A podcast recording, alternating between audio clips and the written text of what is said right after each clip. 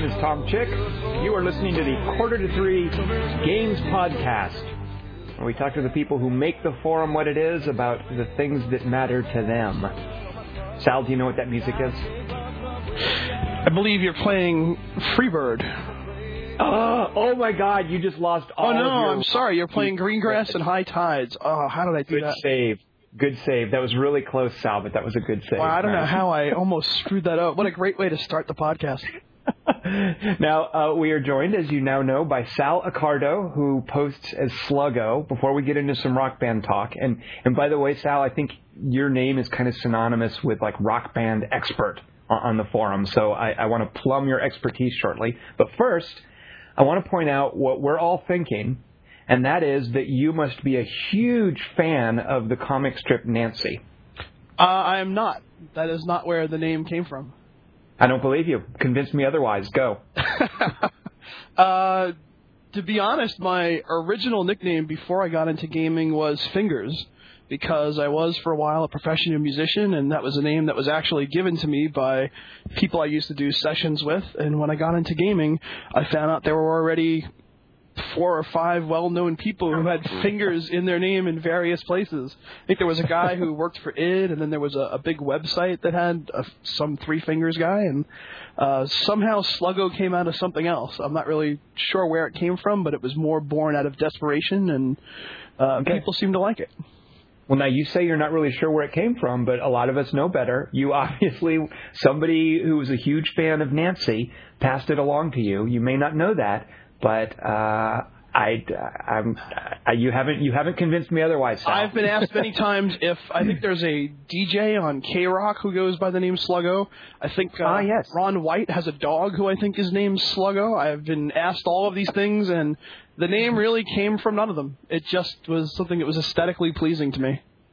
Now, you never have done something which I have done, and that's try to get out from under your early gaming tag. Why is that? You're obviously happy with it. You use it when you post.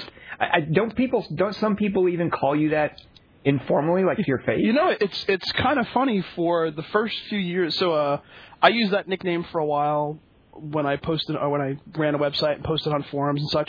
And when I got hired by GameSpy, the culture of it was, that's what we all called each other. You know, I still, Dave Kosak, who some people may know from writing on GameSpy, and is now at Blizzard and wrote the Flintlock stuff, we still call him Fargo. And there are people who still call me Sluggo, and there are people in the office that for the first couple of years, you would say, where's Dave? And they would go, who's Dave? Oh, Fargo. Oh, that's Fargo's name? I didn't know that.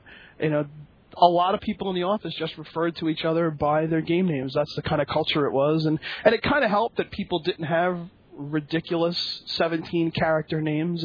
With lots of numerals in them and whatnot. It'd be kind of hard to pull that off if people had names like Mouthful of Grandma. Is that a real tag? That's awesome. That was a nickname that went down in GameSpy lore, that everyone had names like CRT or Dakota or Sluggo or Fargo, which are very easily pronounceable and almost real names. But when people came, we started hiring people from outside. There were people from outside the gamer culture. And, we said everyone needs to have a nickname, and we had a little Naminator program that we put together. And it just, you've seen 100,000 of these programs now that generate all these nonsensical names from a list of, A plus B. And we had somebody who I think we gave him the nickname Mouthful of Grandma, and he quit like 3 days later. That's quite a hazing to go through. So let's go back early for you. I want to talk about, you live out here in Southern California like me, but you're not from here. And I don't think that I would guess this about you unless you had told me. You're from the East Coast. You are from Brooklyn, right? That is correct. Now, did you leave Brooklyn when you were a tiny child or something? Because you don't strike me as the kind of guy from Brooklyn. I left Brooklyn when I was almost 30, and I came out here for GameSpy. And it's funny, some people totally pick out immediately that I have some traces of a New York accent, and other people don't see it at all. Mm-hmm. What is Brooklyn like? I've never been to New York, so Brooklyn, all of that New York stuff is like a huge mythological land. It's like Narnia to me. Tell me about Brooklyn. Brooklyn's fantastic. Brooklyn is, you can't really talk about Brooklyn without it being part of, you know, the greater area that encompasses New York and Queens, and, you know, no one likes to talk about Staten Island, but you're connected to it by the bridge there. It's now explain that to me. What's wrong with Staten Island? Why do people there's an old joke that, you know, people don't live in Staten Island, they live on Staten Island because they're all trying to get off Staten Island. So it's kind of like the whipping boy for New York. It really is. It's sort of like the David Patterson of New York's boroughs. I don't know who David Patterson. That's got to be a sports reference, right? Not. He's, or unless I'm getting his name wrong. I believe he's the governor of New York right now and is on his way out. Ah, okay. So Brooklyn specifically, though, I think of, I guess, isn't Do the Right Thing set in Brooklyn? And there's a movie called Holy Rollers with Jesse Eisenberg playing an Orthodox Jew. I think that's set in Brooklyn. Like, I know Brooklyn from movies. There are so many movies set in Brooklyn, and none of them were set where I lived. Ah, well, what was it like where you lived? I lived in a place called Marine Park, which is sort of the a suburban, kind of suburban south area of Brooklyn, down by Sheepshead Bay, not far from Rockaway. I think when people see stuff about Brooklyn, they think of Park Slope, or they think of areas that weren't like mine. Mine was more of a traditional suburban type area. Mm-hmm. And was it hard to transition from Brooklyn to Southern California when you were 30? It was so not hard to transition. It was, you know, when you spent your life, you know, getting up at 6 in the morning and getting on a bus and going to a train and dealing with sleet and snow and and you moved to California, and I was fortunate that I lived 2 minutes away from my job, and it's 75 degrees all year round, and I had a 2-minute commute. It was not hard to transition to at all. You must still have family and friends in Brooklyn, yeah? Do you go back much? Yep, I'm going back in a few weeks, and I'll be back for Christmas as well. And I go back every once in a while to see the family, and I freeze my ass off, and then I want to get on a plane back to California. And you reappreciate our lack of weather out here, yeah. Now, so this makes me wonder, Sal, and I kind of hate that I go here, but again, because New York is such this mythological place for me, it makes me want to ask, where were you and how did you find out about 9/11? You were obviously out here. How did you discover that morning what was happening? So, first of all, I'll apologize to anyone who's tuned in wanting to hear about Rock Band and finds themselves hearing Sluggo's Tales of Brooklyn, but you've actually hit on something kind of interesting. I worked in the World Trade Center for 3 years. Wow. And I worked on the 18th floor of World Trade Center 1. I was working for a financial software company, and I've told this story many times. So I was working there when I was running my initial website that eventually led to me moving out to California. And I was the guy, kind of what I was doing on the website was what I was doing in the office, which was downloading Quake 2 mods and Half-Life mods and turning everybody in the office onto them. We played a lot of Duke Nukem. We played a lot of Descent. Every night, you know, 6 o'clock, everyone would switch over and we'd start playing all this crazy stuff. And at some point, we started trying to build a Counter-Strike map based on our floor plan of the office. And we went as far to the point where one of our VPs actually got plans of the building, and we couldn't figure out how to translate the two-dimensional blueprint to a three-dimensional Counter-Strike map. And we kind of threw that aside, and I felt so bad about it later on that we basically owned the 18th floor of that building, and that was where we, you know, the whole building. And it struck me later how much I wish we would have actually finished that and had this little recorded history of what that floor looked like. Sure. But I left there in 99 to come out to California, and thankfully my company moved out of that building about 6 months before 9/11 happened. And also being in software development, nobody came to work before 10 o'clock. So it was the kind of thing where people would, you know, show up around 9:30, 10 o'clock and go home at 10 o'clock at night. So when that actually happened, you know, they had moved down the street and nobody was even in the area. So I had found out, I was actually up the night before working on a Madden review until 3 in the morning. And so I was sleeping in somewhat and got a phone call. I guess it was 7 o'clock California time from my father, who was, you know, completely freaking out, and I really didn't comprehend what he was telling me. He's like, you know, everyone's okay, everyone's all right. My mother worked across the street from the World Trade Center and actually saw the second plane hit. My father... From her job? She was at work there? She was in a train when the first plane hit. She was underground, and they gave them some spiel like, oh, we're sorry, it's a track fire, we'll have you guys out in a minute. And when the train finally started running again, she walked outside just in time to see the second plane hit. And then my uncle, who lived right near the Brooklyn Bridge, which was a 5-minute run from where my mother worked, she just tore ass to his place and, you know, hunkered down there for the rest of the day. So I was asleep when all this stuff was going on because it was 6 in the morning and I had just fallen asleep just before that. So my father calls me and he's like, everyone's okay, everyone's fine. I had relatives who worked all over the city. He's like, everyone's accounted for. And I just didn't understand what the hell he was talking about. I was, what is going on? He's like, the towers are gone. I was like, what do you mean the towers are like gone? What does that mean? He's like, they attacked the World Trade Center. They're gone. They're destroyed. They're rubble. And I think it took me about 15 minutes to actually comprehend what had just happened, that this building that I worked in that was, you know, 110 stories tall was no longer part of the skyline. So that was a bizarre day.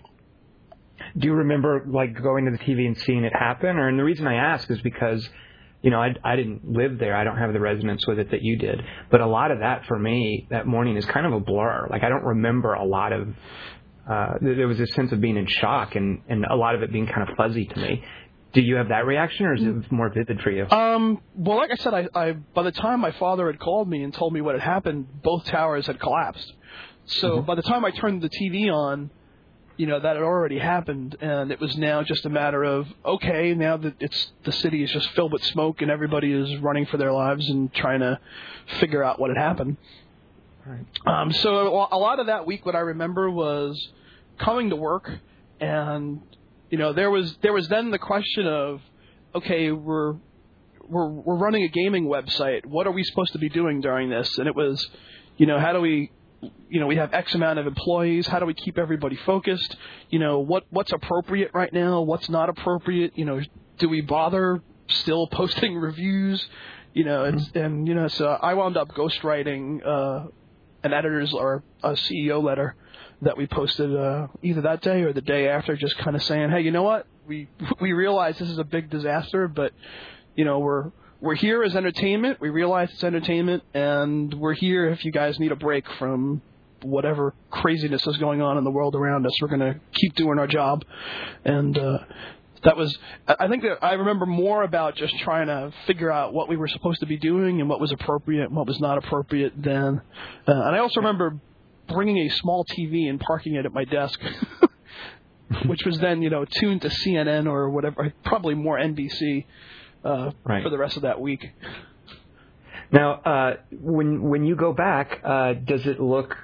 Do you get a sense looking at the skyline? Like, do you still keenly feel the absence of the Twin Towers? Is that something still weird for you? The first time I went back, so this was September, obviously, that it happened. When I went back for Christmas that year, it was so noticeable. It felt like there was this just massive hole in the skyline that looked bizarre. And it was really sad looking at the skyline and realizing that something was wrong. And I think I actually felt worse as the years went on, and I would go back and couldn't really pick out where the World Trade Center was supposed to be. I felt guilty, like I was forgetting where it was supposed to be. And felt bad about that. But I think as time went on, it was almost like, well, the skyline is what it is, and, you know, you've almost kind of forgotten where the towers were supposed to be, which kind of bugged me. Right.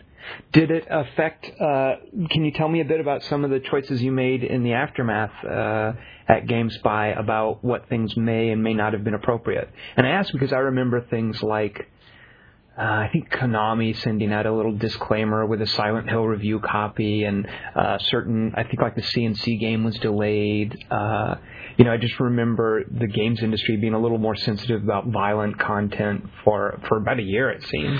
I mean, to be honest, I don't think we really had too many cases where we actually had to sit down and say, what exactly changes about our coverage of this?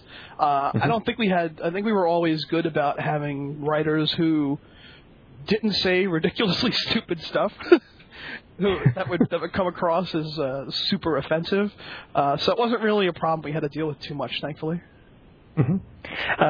Okay, thank you for telling me about that. I just, as someone from New York, I mean, I love hearing these stories, and I think they mean a lot, and I love hearing about them from people who are there and who have a connection with it, with that part of the country. So I'll tell you one other quick story that still kind of freaks me out, which mm-hmm. was I think a couple of months before my old company moved out, I had still been going back to visit them every time I came back to New York, and I was up in their office.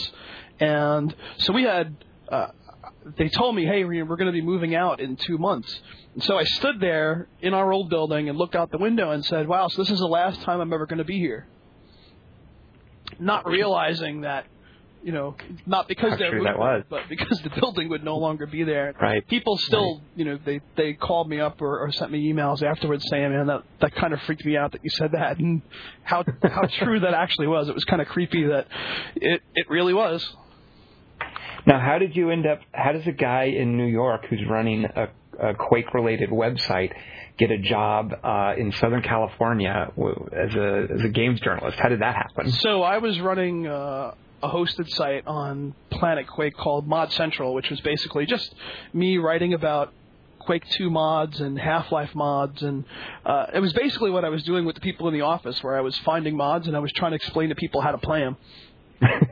Which was really like these, like, if you ever read a README file or a text file for one of these mods, they were almost incomprehensible to figure out. I was sort of translating it into English for my coworkers to figure out, and built a website that basically did the same thing. And I got contacted by some people at Planet Quake, and they said, hey, you know, we'd like to host you. And I got hosted, and the site did moderate traffic. It wasn't like some big, you know, internet success, but it was doing pretty good traffic on Planet Quake. And I got a ICQ, I think at the time, or whatever the popular IMing program was for the period, from one of the guys saying, you know, we're expanding GameSpy and we need adults. Like I think GameSpy was about 15 people at the time the conversation started, and they're like, you know, we're expanding a lot. We got a lot of big plans. GameSpy was just getting its first or second round of funding, and they're like, you know, we really need some adults to come out here and help us manage this operation. And, you know, are you interested? And at the time, I had no interest. I had absolutely couldn't possibly imagine moving cross country. I mean, I loved my job. I absolutely loved my job, loved the people I worked with, and they were like, well, you know, hey, we're going to fly you out, and we'll do an interview, and then we'll see what you think. And never occurred to me that they would ever make me an offer that would make me want to move cross-country and leave my family and friends. And, you know, the first offer they gave me was pretty much what I was expected, and said, you know, I can't possibly move for that.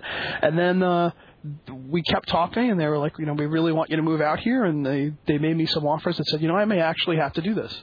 And it was, and I told my CEO this, you know, when during one of our mergers, and he was departing, I said, you know, it was a decision that changed my life so much for the better. I couldn't thank him enough for it. And now, since then, you now work. You have one foot on the dark side, Sal. You kind of are in. You're a consultant now, wouldn't you say? That is correct. So explain. I know you can't talk specifics because you get hired to work privately for generally a game developer, publisher. You sign NDAs and whatnot. But tell us basically, without violating any NDAs, what do you do for game companies now? So I think there are probably a lot of people on the podcast who are familiar with this because it's something that a lot of game journalists have gone into.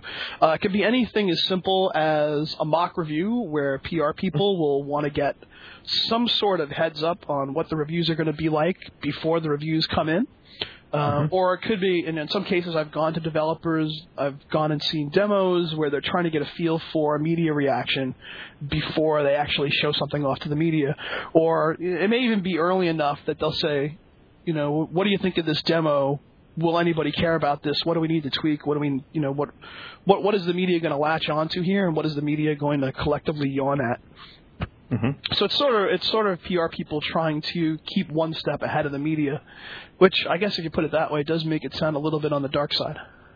You like I said, you have one foot over there, Sal. We might lose you. You might go full bore dark side for all we know. No, I don't think you're going to see me doing PR anytime soon.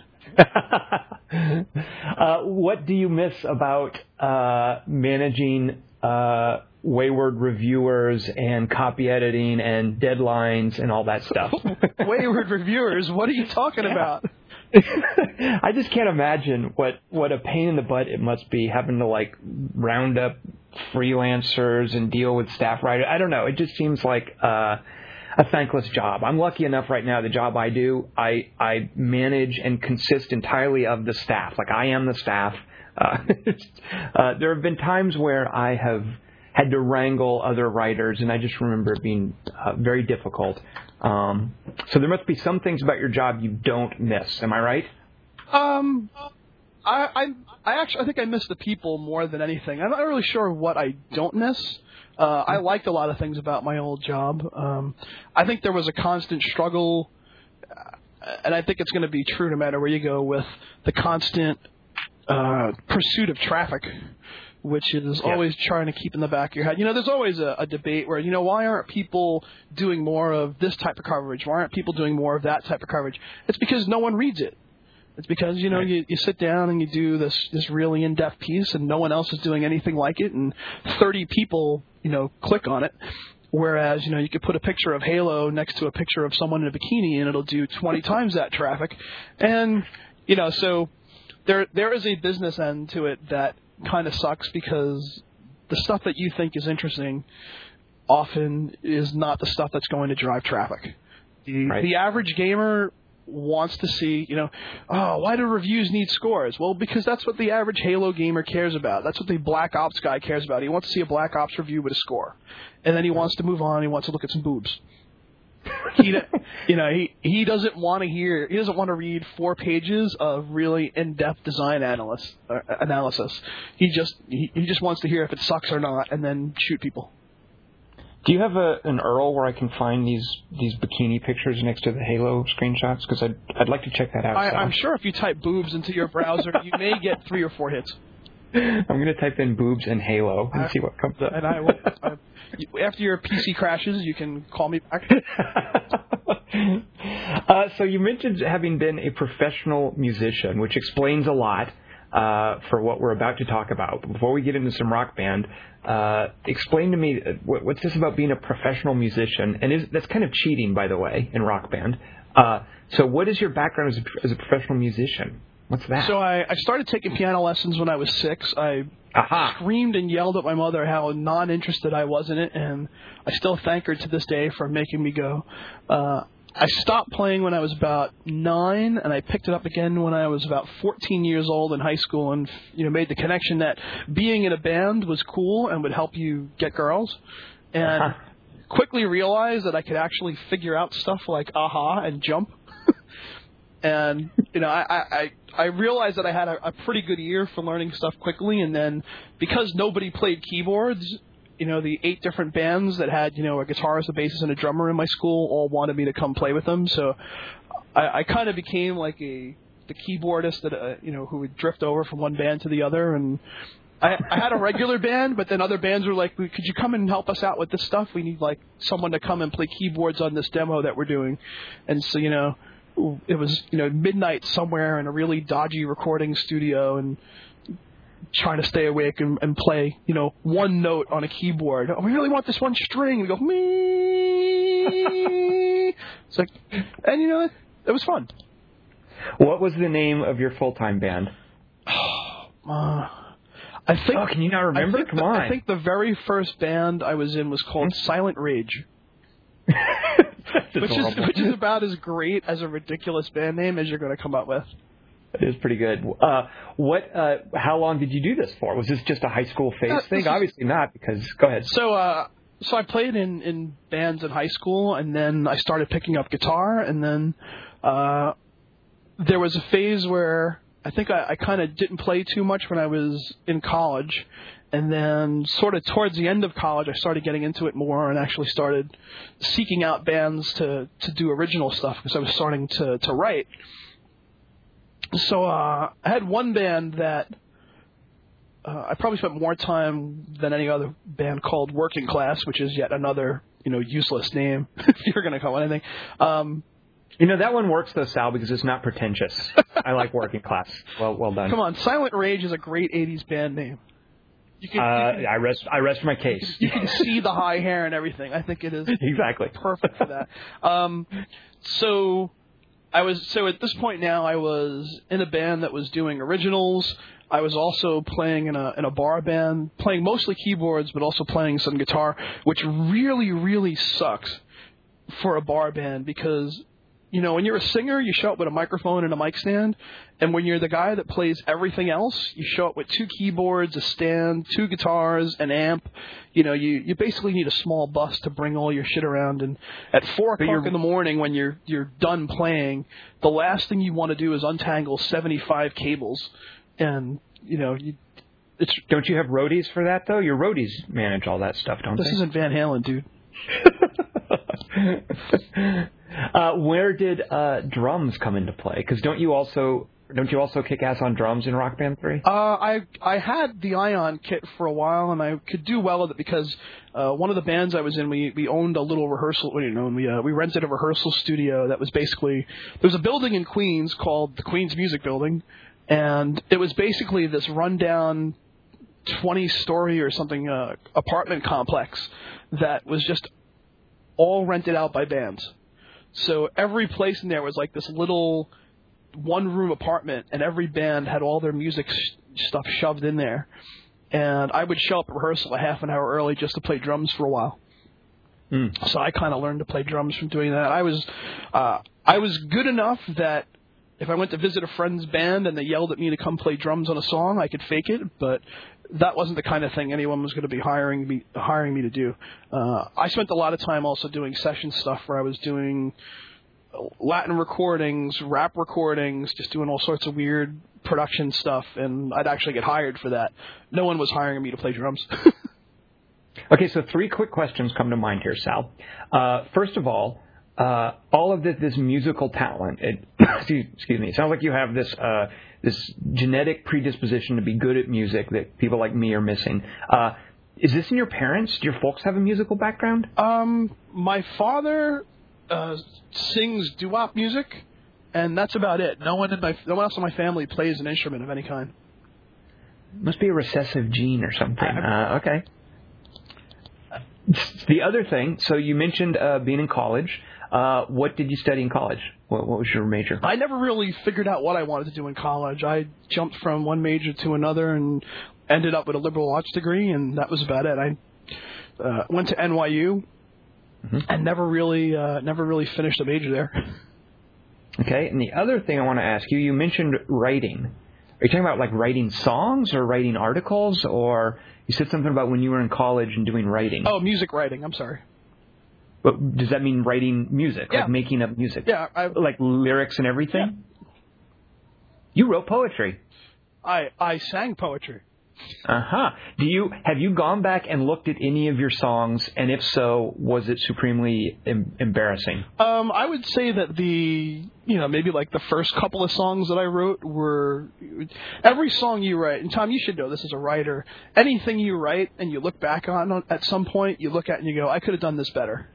Anything that you've written in any format, you look at later and go, I could have done this better, I could have done that better, in varying degrees. And it's the same way with music. You write a song and you go, wow, this was completely cheesy. These lyrics were dumb. I can't believe I thought these chords went well together. This transition makes no sense at all. Now, do you still play music? I mean, I know you're big into Rock Band. Do you still have music as a creative outlet outside of Rock Band, or is it kind of focused on the video game music right now? I don't play in a band or anything, but I still have a little studio set up here. So I do have instruments. In fact, in the room I have sitting around here, I have a Yamaha M08. I have now I'm going to get up and look around. I actually have an M Audio controller. I have a Strat. I have an old Carvin guitar sitting here, a bunch of amps, a Roland, a couple of sound modules. So there's a fair amount of musical gear sitting around here right now. Do you still write music? No, I haven't really written too much music lately. I kind of, every time I want to get back into it, I start learning some new software to compose with and get fed up with it and give up. Mm-hmm. Let's talk then about fake music. You, everybody... What the heck, Sal, is the deal with you being so good at Rock Band 3? There are plenty of musicians out there who play Guitar Hero and Rock Band. Why are you so good at those? What's going on? I don't know. Aren't you like you're one of those? You're like at the top of leaderboards and whatnot. I mean, you're not just like one of the guys on 2:45 who's really good. Like your skill at these games transcends our small community here and applies to the community at large, right? Like, aren't you super good? Aren't you super high on leaderboards, like globally? I am. So I think at the moment I think 20th on Pro Keys and 10th on Expert Vocals. And I'm not sure where I am on guitar right now because I finished guitar about a week ago and then haven't really touched it since, so I'm not sure how far I've fallen down that leaderboard. So that's like in the world. What the hell? That's insane. I absolutely think that the musical background helps with it a lot. Mm-hmm. It's definitely so. It definitely helps with vocals. If you know those songs already, that's going to be a big help. There are aspects of playing expert guitar where, you know, if you grew up playing, you know, learning to play Iron Maiden and Metallica and Anthrax songs, you already kind of have the alt strumming aspect of the game down. So there are certain mechanics that if you're a musician, you can kind of translate over pretty quickly. Pro keys, I find that if I didn't know how to play keyboards and didn't have, you know, some working musical knowledge, it would be a disaster trying to figure that out right now. You know, the Bon Jovi pack came out yesterday, and a lot of that, you know, it's figuring out, okay, well, I know that the first chord is an A minor, and I can kind of figure out the rest of the song from there. Wow. Wow. That's just insane to me. Okay, we realize you're talking to a musical retard here, so I don't... Describe for me discovering these games. When did you first play Guitar Hero, the very first one? So it's actually, if you do a search, it's actually kind of documented. Fargo had, back at the old GameSpy days, had discovered Guitar Hero, and I had never heard of it. Even, you know, when we... You know, I had not even noticed it existed at E3 that year. So the game had come out, I don't know, October or something like that of 2005, I believe it was. And Fargo had picked it up, and he was like, you need to try this game out. And really, no one, you know, at GameSpy had much idea about any musical background that I had. He was like, this game is just awesome, and I'm telling everybody I know about it. So I picked it up and started screwing around with it. And so this is really kind of cool. And started playing more and more of it and got to a point where I was playing Bark at the Moon on Expert. And that was the point where everyone was like, wait. What are you doing? They're like, I can't play Bark at the Moon on medium. What do you mean you're playing it on Expert? So then we got to a point where we had a party at Fargo's house. And I was playing it behind my head as a goof, and Fargo wrote a little article about that, leaving my name out of it, but it was kind of a goofy story, and it was at that point we realized that I was I had some knack for the game that was a little more than normal. Now you so from there were you like on board with the series all along? Like you always were into the Guitar Heroes and Rock Bands? I would say I got into it, you know, about a month or two after the first Guitar Hero came out. And then I went through the entire game and I finished it. And then, you know, like you do at most games, you finish a game and you put it aside. And I kind of wish there was more to do with it. It was like, all right, I beat this game on Expert. There's nothing more to do with it. It's on a PS2. There's no online play. There's no leaderboards. There's nothing, you know, I've done what I've done, and the game is over. And then I discovered there was a website called Score Hero, all right, which I think everyone, or not everyone, but a lot of people are probably familiar with now, but back then was probably a community of a few hundred people, and it was really kind of genius that the concept of the site was, we've built scoreboards for this game. And you upload your score, and, you know, if you think you've got, you know, a score that's going to be in the top 10, we've got an interface for you to upload a photo with it. to kind of prove your score. But for the most part, they worked on the honor system. It was like, here's a place for you to upload your scores. And all of a sudden you realized, you know, the 9 million career score that I had in Guitar Hero, there was now something more to shoot for. There was now this metagame on top of it where it's like, I'm not just trying to beat my own scores in a vacuum. There's actually a community of people who are all trying to, you know, reach 10 million or reach 11 million. And, you know, I could be in the top 100 on Cowboys from Hell if I could just figure out this solo. Mm-hmm. And it also kind of alerted you to the fact that stuff that you thought was impossible, that there were other people actually able to do it. And that kind of encouraged you to play more of it. So... was there anything that you thought was impossible? Like, you were probably... were there any songs that people were getting scores on that you, Sal Accardo, would look at it and think, wow, how did that happen? There were definitely points where I had put the game aside and not really had more interest in playing it, and then saw the kind of scores people had on Bark at the Moon or Cowboys from Hell, and put a little more practice into it, and then, you know, added another 100,000 to my score, like, you know, almost, you know, doubled or added, you know, 50% more to my score after realizing what was possible. Now, at your level of play, is that a matter of stuff like the strategic decision about when to use star power? Is that pretty much how you finesse that? Not really. At that point, it's a matter of just not giving up on a section that you think is ridiculously hard and realizing, you know, other people are actually hitting all of this stuff. I should try to hit this too. And then just putting more practice into it. Oh, so even guys like you, because here's the thing that I guess I don't really appreciate. You guys aren't necessarily 100%ing these expert-level guitar things. Like, you guys actually miss notes as well and reset your multiplier? Oh, yeah, absolutely. Ah, you know what? I feel a little better now, Sal. So it really is a matter of just not missing that note, resetting your multiplier. It's a matter of just getting the streak up high. It's the same thing I'm trying to do, just at a higher level, right? In that first game, it was probably the hardest of any of them because the hammer-ons and pull-offs didn't work. So people missed notes all over the place. You know, now what do you mean they didn't work? What, like they were actually broken? The hammer-on pull-off system was more of a rumor than a working concept.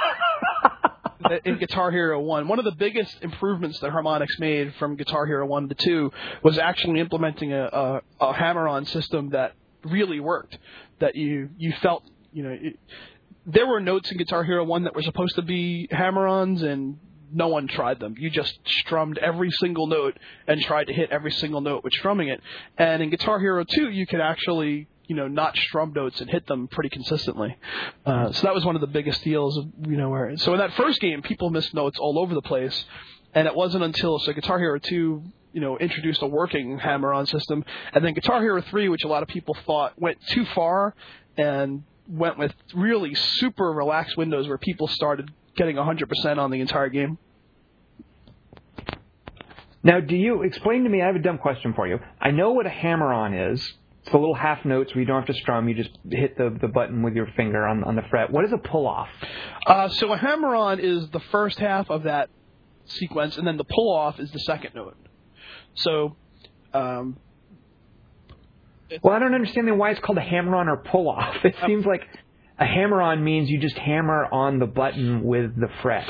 So it kind of comes from a real guitar technique where... a hammer-on is where you don't actually strum the note, but you play the note by just pressing on it with your finger. And then a pull-off is when you play a note without strumming it by pulling your hand off a string. Okay. And if this makes any sense, I will actually pull out a guitar here. And oh yes, please do. I would love sound effects. Yes. you had a keyboard going earlier too. So any keyboard things you want to point out, please do. All right. So this is strumming a real note. And then here's hammering on a note. So the first note I'm hammering on, and then the second note is from me pulling the string with my first finger, and my second finger is already fretting this note. So,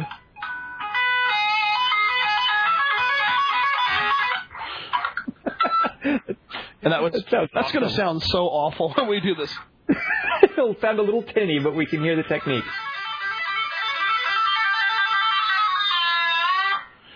That's gonna sound so awful. So, by the way, Sal, you just cleared up for me. I always assumed that hammer-ons were one thing and pull-offs were something else, and I was only doing half of them. You know, now that you're saying it, I'm not even sure if the analogy is completely correct for Rock Band.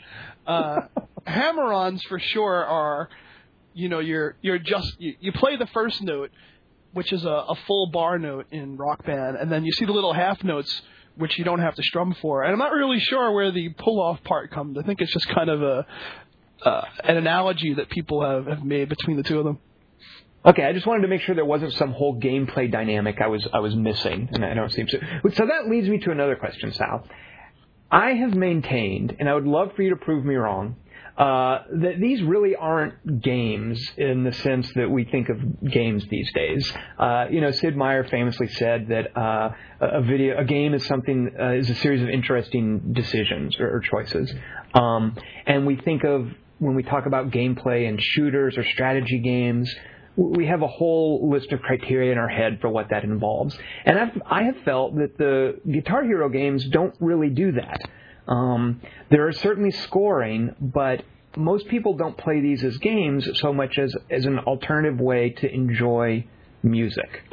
Tell me that I'm wrong. Disagree with me on that. You are so wrong.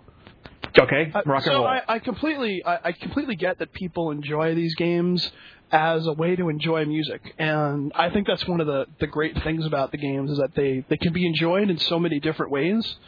I think one of the criminal things about the series is that they don't get recognized enough for being games.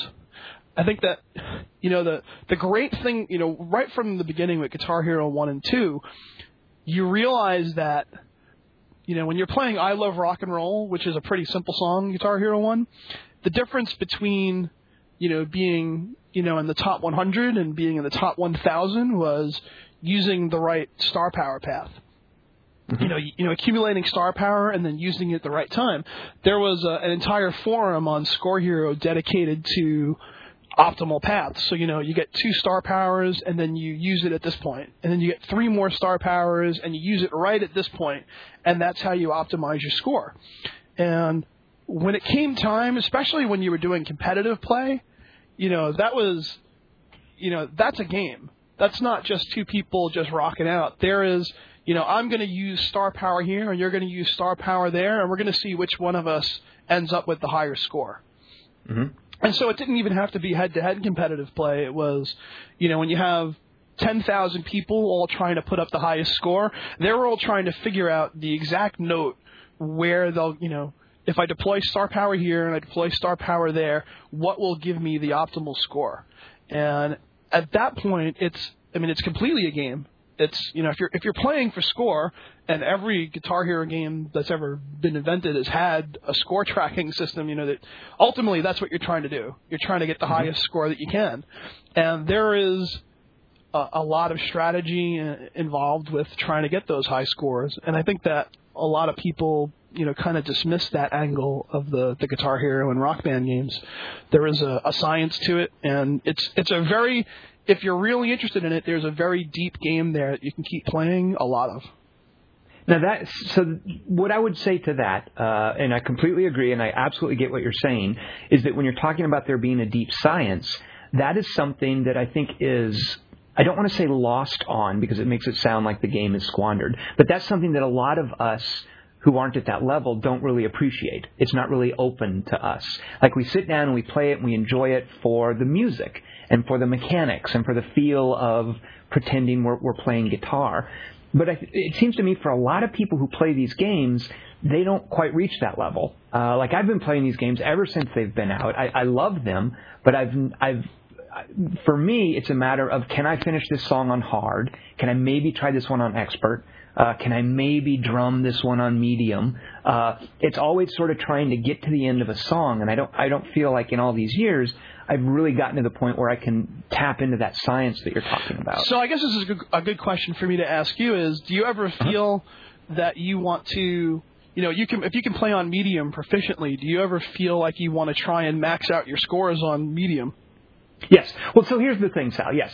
But absolutely. Like, I am a sucker for scores. I fall prey to that, and the fact that that's in this game is a huge draw for me. But it seems like there's a long, shallow learning curve in Rock Band, and that's part of the beauty of it. And I have never reached a high enough point on that learning curve where I feel like it's anything more than a fluke when I get a higher score. Like, I know on some songs I can learn enough to save up star power to reach this point. But I just feel like there's so much there in that long, shallow learning curve that I've never stopped at one point in the learning curve to really plumb the scientific aspect of it, to really dig into gameplay and the strategy that you're talking about. And I just wonder if that's the case for most people that play. I wondered the same thing, to be honest. To me, I'm at the opposite end where I realize there are people who are playing it as an outlet to enjoy music, and the game part is very much secondary or even tertiary to them. And as someone who actually plays multiple instruments, that's not what I get out of Rock Band. I think that there are certain moments when you're playing, right from the beginning, Bark at the Moon was a lot of fun to play because it felt a lot like playing the song on guitar. It was, you're going through the same strumming mechanic. But that was almost like it took a back seat to, trying to better my score on it. Mm-hmm. Now, you and I saw eye to eye on Guitar Hero: Warriors of Rock, the recent Activision release. Tell me a little bit about what you thought that brought to the table. I think that the biggest problem the games are having right now, the music genre in general, is they're sticking to the same old formula, and I think people are kind of bored with it. It's still the same, keep a streak going, and every 10 notes will increase your multiplier to times 2 and times 3 and times 4. And we've got this other mechanic called star power or overdrive, and if you save that up and deploy it, you'll get a double multiplier out of that. And your goal is to get the highest score that you can. And I think that nobody has really played with that formula too much for the last 5 years, and people are kind of bored with it. And I think Warriors of Rock actually tried to start noodling with that formula where they built that quest mode and said, okay, so you're going to play this tier of songs, and your multiplier is going to go to times 6, or you're going to get star power on a perpetual basis for every 10 notes you hit in a row. And all of a sudden, it's almost like giving you little cheat codes for each song. And I think you played through enough of it. I'm not sure if you got to the end, but by the time you got to the last tier, you were playing with 8 different cheat codes, and you're putting up scores with 40 stars. It was kind of ridiculous. It was sort of like playing with quad damage. So you weren't quite playing the old format. It wasn't like I'm going to play through all of these songs, and I'm going to get traditional scores, and then I'm going to have to play through them all again in quick play mode. They actually started screwing around with the formula a little bit, and I thought that's something that the genre could really use right now. I've said this before. I think that the thing that I would love to play right now is sort of a rhythm game RPG where, a level 1 gig is your typical gig, and then as you move along, you have a goal which is, you need to score 1,000,000 points on this song, but to help you get 1,000,000 points on it, you're now level 3, and you have tripled the score stuff that you had before. And if that's not enough, well, you keep playing, and eventually you'll be level 4 or level 5, and your scores will keep going up, and then you can beat this score. And we'll give you, gear that lets you, maintain a streak longer, or give you higher multipliers, or do, there's a lot of nifty stuff that would, get you beyond, here's a song, get a high score. I can think of almost no genre that hasn't been touched by that RPG level grinding mechanic, except for music games. Yeah, you're right. Call of Duty is probably the best analog, where they took, hey, here's a shooter, you go online, you shoot people, and they built this gigantic RPG element to it where everything you do, gives you XP and unlocks more stuff, and doesn't necessarily unlock better stuff, but different stuff. It's like, you can do something differently now. Here's a new, automatic rifle. Here's some new weapons. Here's some new perks. And, I think that did a great, it went a long way to revitalizing the multiplayer for that game. And a lot of other people, I think, have kind of tied into that. And it's something that would help the rhythm games a lot, I think. Now, when you play Rock Band 3, do you miss that shtick from Guitar Hero: Warriors of Rock? Not really. I think it was fun for a one-time playthrough, but I have never really felt much urge to go back and play through quest mode again because there is no RPG element to it. It's something you beat once and you're finished with it once. And I think what people really want now, people have 500, 600, 700 songs in Rock Band, and I think they just want something interesting to do with it. Yeah. Yeah, that's what killed it for me, Sal. I loved that gameplay paradigm in Warriors of Rock, but for me, it's the song list. Like, I can't really see past that. And the whole time I was playing Warriors of Rock, I was thinking, wow, I can't wait to get to the downloadable song, all these downloadable songs I've got for Rock Band. How important is that to you, by the way? Like, you seem as someone who really embraces the gameplay mechanics of it, the science of it. How important is it to you that you like the song? I think there's a limit, which I might have a higher threshold than some people, but there is a limit at which I just don't want to play a song anymore. I just never want to play Freebird again. It's fun in a band setting, but playing it solo on guitar has been the most annoying thing going for you. It's like, all right, we're going to play this song on guitar. We're going to have you sit around for 4 minutes and do nothing. Now, here's your... There's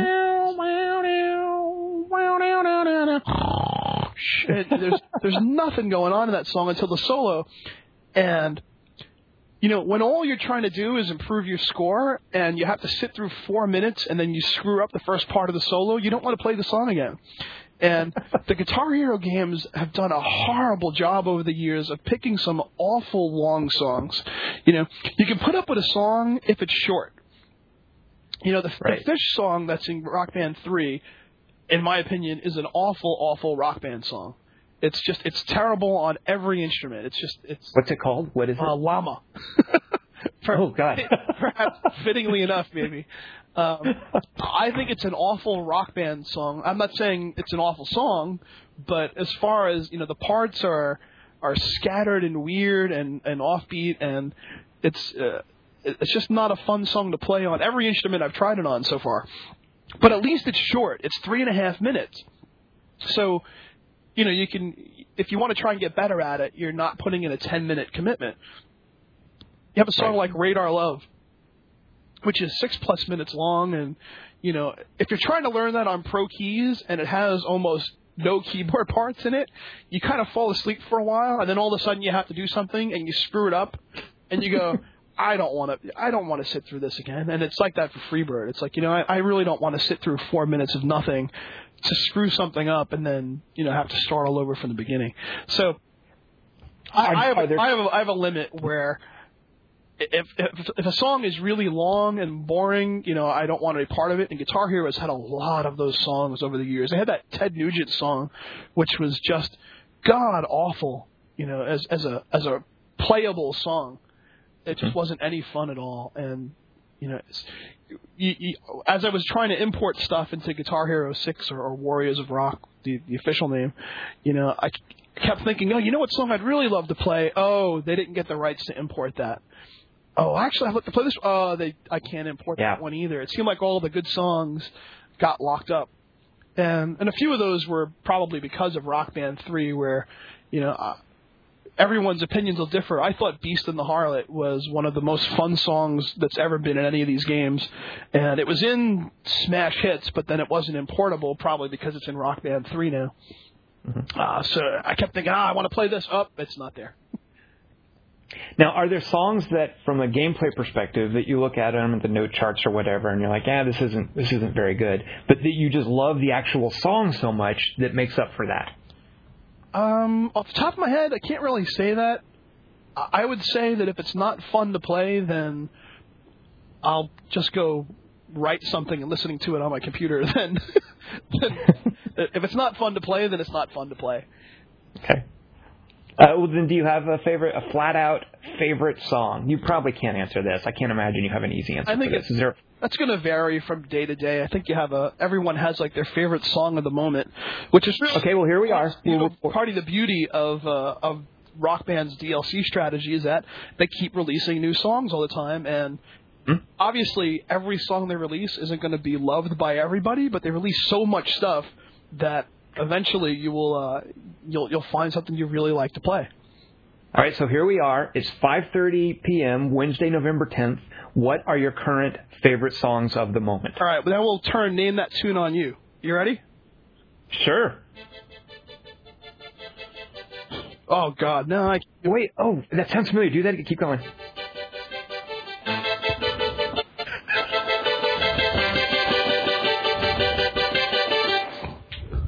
Oh, my God. I know that, whatever that is. Can you give me a hint? What's a synonym for the name?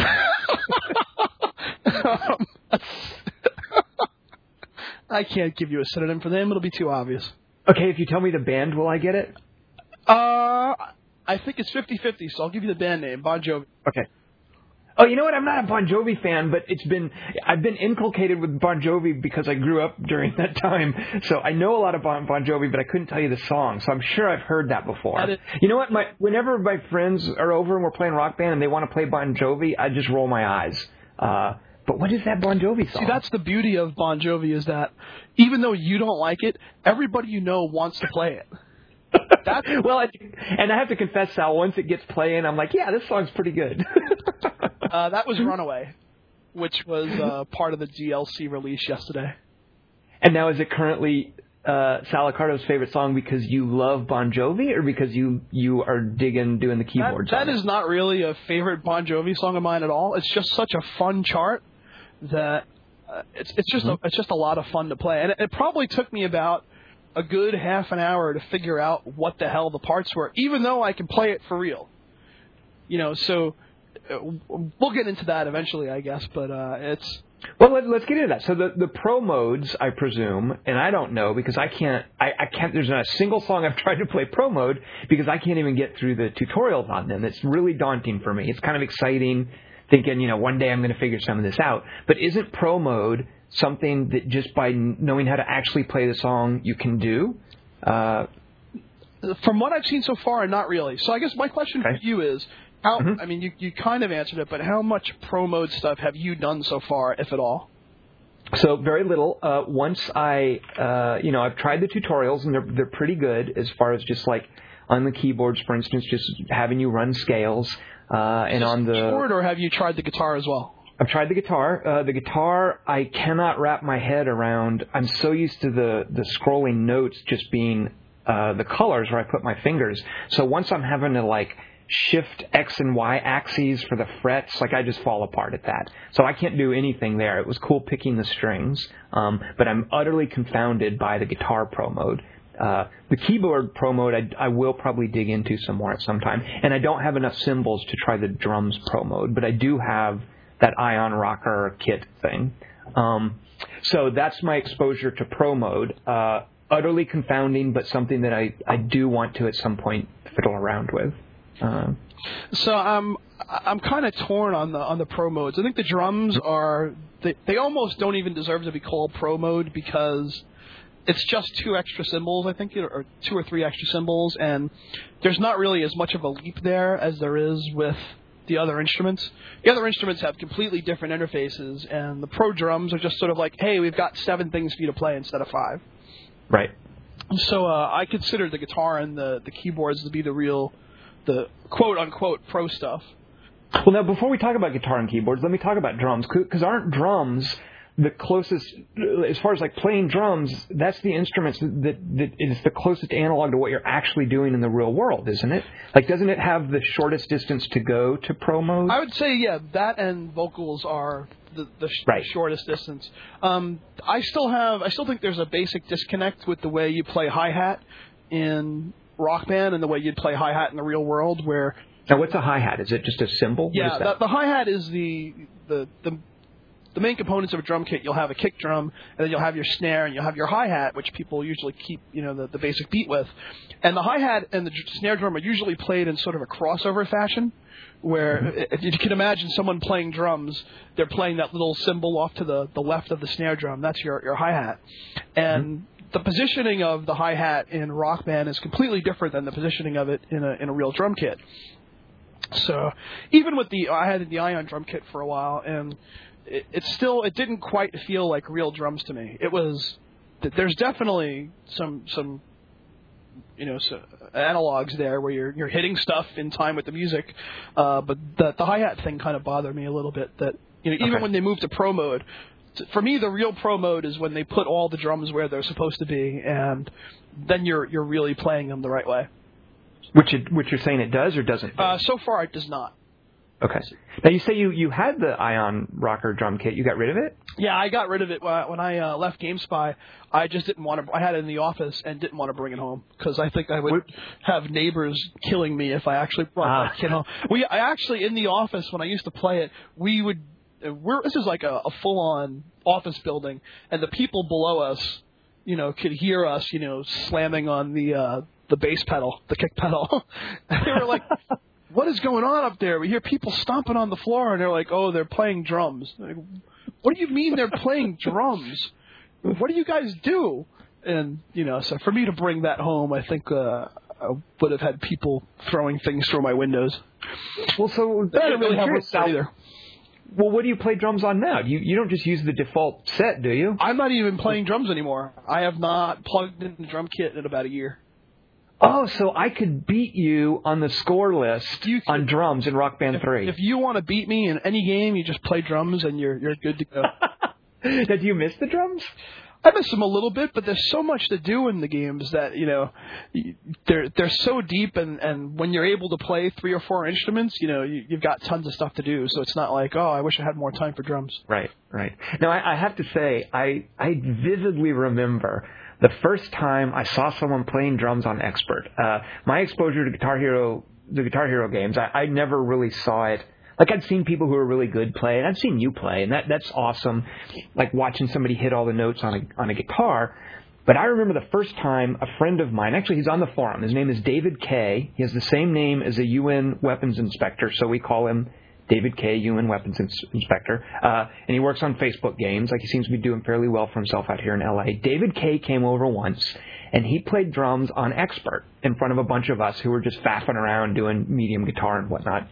And the sound of him actually hitting the drum pads, what that added into the room, where it was like somebody was actually doing this percussive noise making, whereas the rest of us were just clicking little strum bars and whatnot, was just so amazing to me to actually hear it coming out as music. So I, drums have a special place in my heart as adding, as really tapping into music in a completely different way. That I really, I would miss not being able to play drums. I can only do it on medium, but I love the sound of drums in rock. I've had people make that same comparison to me for guitar, where playing on Expert, in a room full of people who, at a party who have never played on Expert or haven't seen anybody play on Expert, all of a sudden they can hear the strum bar doing something that sounds percussive and sounds like it's in time with the music. Yes, when you hear somebody playing Bark at the Moon and you actually hear the strum bar going, and they're like, that actually sounds like, I can hear some connection between the strumming and the song. It's not just like these, single strums coming every once in a while. Well, then that makes me then wonder how awesome it must sound on pro mode. So let's talk a bit about the pro mode on guitar. Does it have that same awesome sensation? Like, it must feel completely different. I hate to say it. I have no idea because I have not played pro guitar yet at all. Okay. I've been generally so pessimistic about the Mustang that I just haven't really tried to get a Mustang yet. And it seems that most of the feedback that people have had so far have been somewhat confirming my suspicions about it, that it's kind of awkward. And I find it really interesting that all the people who have been raving about pro guitar mode have all said, but you really want to wait for the Squire. Mm-hmm. Which is an instrument they haven't played yet. They're all telling you to wait for an instrument. They have no idea how it'll work or not. They're like, now, are you skeptical about the Squire as well? I will say that I'm less skeptical about the Squire, and I'm very interested in playing it. But I am more fascinated that almost unanimously every reviewer is telling you to wait for an instrument that they haven't played yet. Are there no early builds of this Squire floating around? It's a mystery so far to everyone? I think they've trotted it out at E3 and a couple of other places, but then no one's got one. And when is The Squire due out? It's coming out in 2011, and I believe it's going to be $280, I believe. I forget the particulars. It's one of those things that I will pay more attention to when it's a few weeks away. Will you be getting a Squire? I don't know. I haven't decided yet. Okay. So then, then tell me a bit about Pro Mode on keyboard. How do you find that? So, I guess I kind of find it interesting that so many reviewers, kind of sold Rock Band 3 as a big deal because of the Pro Modes, because the guitar is, the guitars are hard to get. And they're all recommending that you wait for a guitar that isn't available yet. So it's not really much of a recommendation when you're saying, this mode is awesome in the future. Right. It's one of those things where the reviewer talks about the potential. Yeah, right? Almost every review talks about ambition and potential. And we could talk a long time about that. But Pro Keyboards, so I've been playing Pro Keys, and I think now I'm ranked like 20th. And I finished about 40 or 45 of the 65 songs that there's Pro Key stuff for. Now, real quick, let me interrupt you. When you say you're ranked as 20th, there's like a global ranking for your overall performance. What does that mean when you say you're ranked 20th? That's the in-game leaderboards. Okay. So it takes into account like your performance on all the songs? Is that how that works? It's basically just a career score. So it's all your scores on all the Pro Key stuff combined. Okay. So I think right now, if you take all my high scores for Pro Keys, it's up to like 7 million. The guy who... I'll tell you, one of the things that I absolutely love about Pro Keys right now, that if you look at the career scoreboard, you'll see it's almost like a five-year reunion of a lot of the original guys from Score Hero. A lot of those guys who were on Score Hero in the beginning and were trying to improve their scores on Guitar Hero 1 have all kind of drifted over to expert Pro Keys. Not all of them, but if you look at the names on the scoreboard, and if you were around 5 years ago with the Score Hero guys, you recognize a lot of those names. The guy who is at the top of the board right now, whose name is Wolf97, is a longtime Score Hero guy. And it's kind of interesting that a lot of people have drifted over. Like, that's where the big challenge is right now, but it's a very small group of people who are actually working on it. Mm-hmm. So, I'm sorry, go ahead. Well, no, so I was just going to say, so then you obviously have invested a lot of time in it. It's a big selling point. What do you think of Pro Mode on keyboard? So I think the interesting thing about it is how I've seen a couple of reviews talk about how intuitive it is, that the note chart, differentiates between white and black keys, and it's got little color-coded zones, and it makes it really easy to figure out what the notes are, and I wonder what these people are thinking, because even for the simplest songs in the game, when you see a note come scrolling down and you look at it and go, I have no idea if that's supposed to be a D or an E. Is that a C sharp or a D sharp? Is that an F sharp or a G? And just for single notes, it's complicated trying to figure that stuff out on the fly. And when they send, three chords at you, and they've got all three notes apiece, and you're going, wait, is that a C sharp, or is that supposed to be a minor or a major? And which, this is with some musical experience that you're actually looking at it and trying to figure out what the chords are. I can't even imagine what it's like for someone with no background trying to figure out, well, all I see is some black and white notes there. I have no idea what they correspond to. It's completely unintuitive, and really the process for any song that you learn in Pro Mode is you pull up the training mode, which is a new feature they have, which is pretty cool, that it actually will give you a little snippet of the song and let you... It's not just like practice mode. It actually shows you like a little chart of what all the chords are before you start playing it, and then it gives you a couple of seconds to kind of figure out what the chords are before you actually run through it. It'll tell you what key it's in. It's something I think could be... It could add a lot more to it for future releases and be a lot more useful. But, basically, if you're going to learn a song on Pro Keys, you need to go into practice or training mode and just spend some time figuring out what the chords are. Because if you try to figure this stuff out on the fly, you're just going to wind up mashing the keyboard and going, I have no idea what any of those notes are supposed to be. Well, now, do you feel that's a failing, Sal? Like, I'd always assumed that you people who are so good at it would have to, play through a few times to learn it, and then play through to get a high score. I think there's an interesting comparison to be made between the pro modes and the regular stuff. So at this point on, with any DLC, you can pull out a guitar and play the traditional 5-lane stuff. Uh-huh. And you can, the first time you see it, you can sight read it and get through it, and then you'll play through it again to try and get a better score. Sight reading on pro mode is almost impossible. Right. A bad sight read on the old Guitar Hero stuff would be, I got an 85%. An 85% on a pro mode sight read would be, impossible. I'm happy if I actually run through a song the first time and don't fail, even if it's the simplest stuff in the world. It's really hard to. You really need to sit down for about a half an hour and kind of dissect every part in the song before you play it the first time, or else it's going to be a complete mess. Well, I guess what I'm curious is, do you consider that a liability? Like, do you think it shouldn't be that way? I think that they missed a... If you've seen the pro guitar stuff, they actually have little chord markings, or you have an option to turn on chords. So as the chord comes down, it says it's an F sharp, it says it's a C sharp, and you don't have that option on keyboards. And I think that would have been tremendous to have on keyboards, because if you see a chord, I see just a bunch of yellow and green notes coming down, and I have no idea what it's supposed to be. But if there was a little F and a little G next to it, I'd have at least a fighting chance of figuring out the stuff on the fly. And I see. So it's an interface issue, basically. Absolutely, yeah. I see. Okay.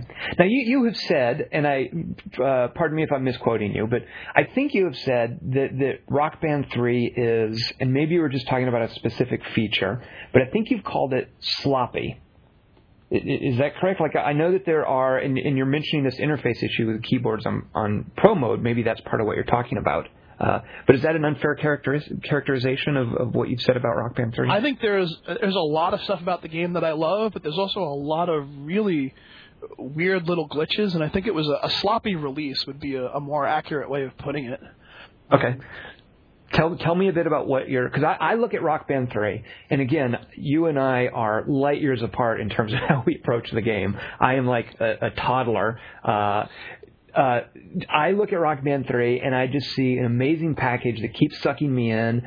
I am more than happy to just noodle away the challenges in medium and hard. I mean, I'm so near the bottom of that learning curve.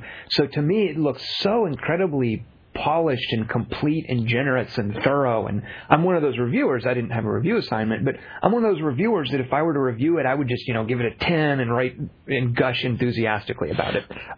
So explain to me how it looks to you from your side of the spectrum that you see it as a sloppy release. So let me start by saying that I am loving the game to death, and I'm probably going to end up playing more of Rock Band than anyone else who's listening to this podcast. So, but at the same time, I realize that I'm an outlier. I'm the crazy person who will actually spend a half an hour on every song in Pro Keys to try and figure out the chords.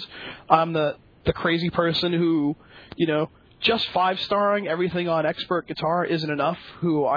At the moment I'm working on expert vocals. I've gold starred the entire game, and I've got about 20 songs to go before I've gotten 100% on every song. How many people do you know are actually going to try to 100% every song in the game? Can you come over and do the Bohemian Rhapsody challenge for me? I just need someone to knock that off of my list.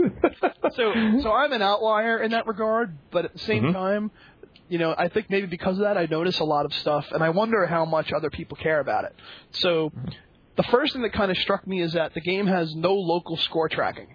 Every game that's ever come out has had some kind of a place for you to, you finish a song and you can see your high score.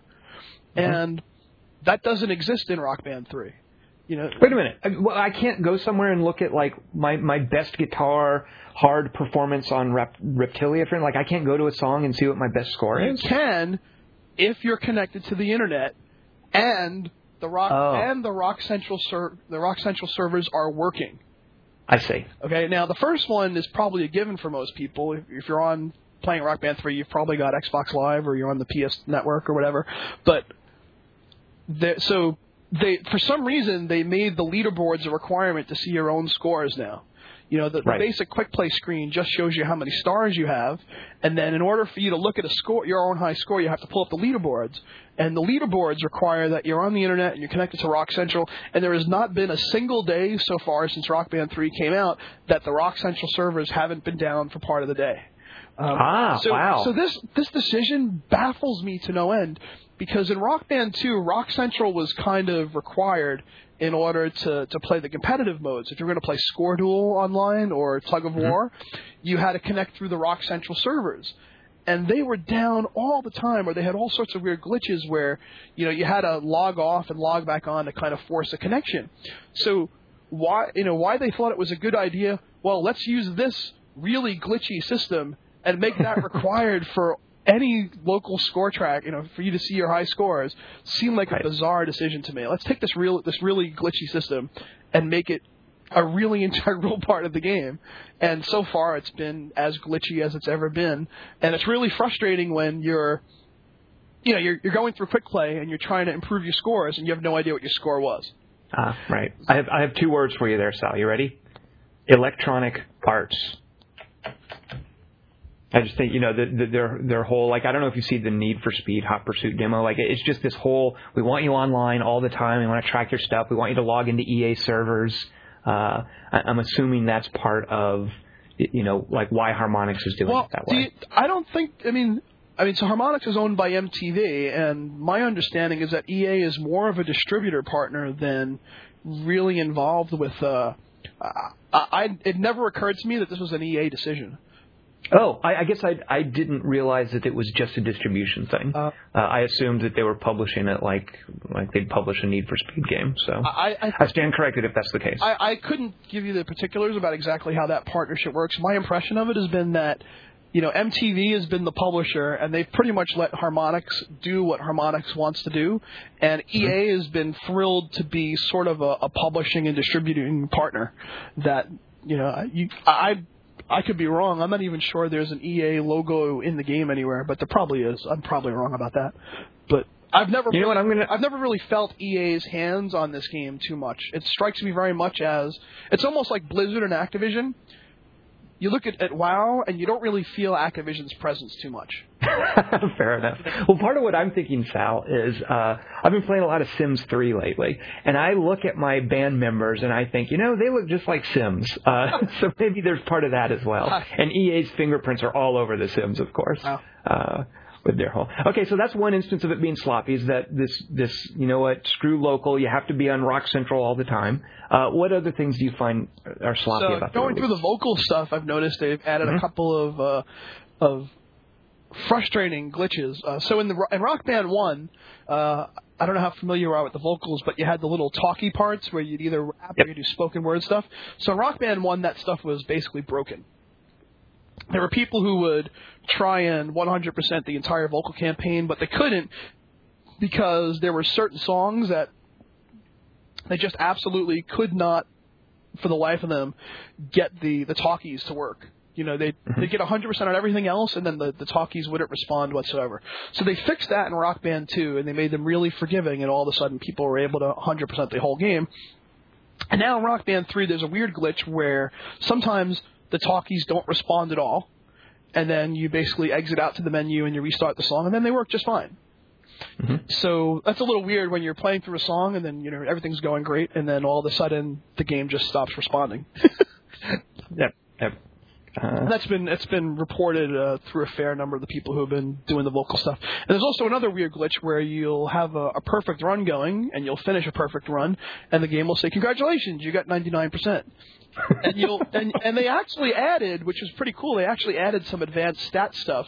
So if you're one of the people who always like Guitar Hero's, you know, extended stat stuff that they never had in Rock Band, they actually added a little bit of it, and you can see, you know, here's your streak. You had 45 perfects in a row. You got 99%.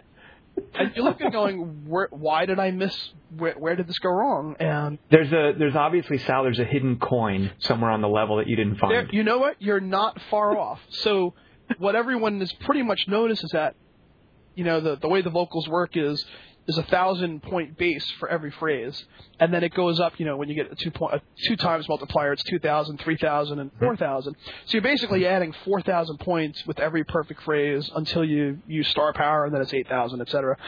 And what people are noticing is that they'll fill the pie and they'll get the awesome rating, and the game won't give them the full 4,000. It'll give them 3,996, for example. And you'll look at it and go, why? Where did those 4 points go? Why did I not get full credit? It said I got full credit. It didn't give me full credit. And at that point, you realize that's when you know the game is going to give you a 99% at the end. So you got it perfect, but I'm not going to give it to you. So I think what we're trying to figure out is maybe in each of those phrases there is, you know, the vocals are pretty lenient. And I'm kind of wondering if maybe in those phrases there's like a key word that has to be said. And if you fill the pie, but you didn't hit this particular word right, and it goes up, we're going to dock you for that.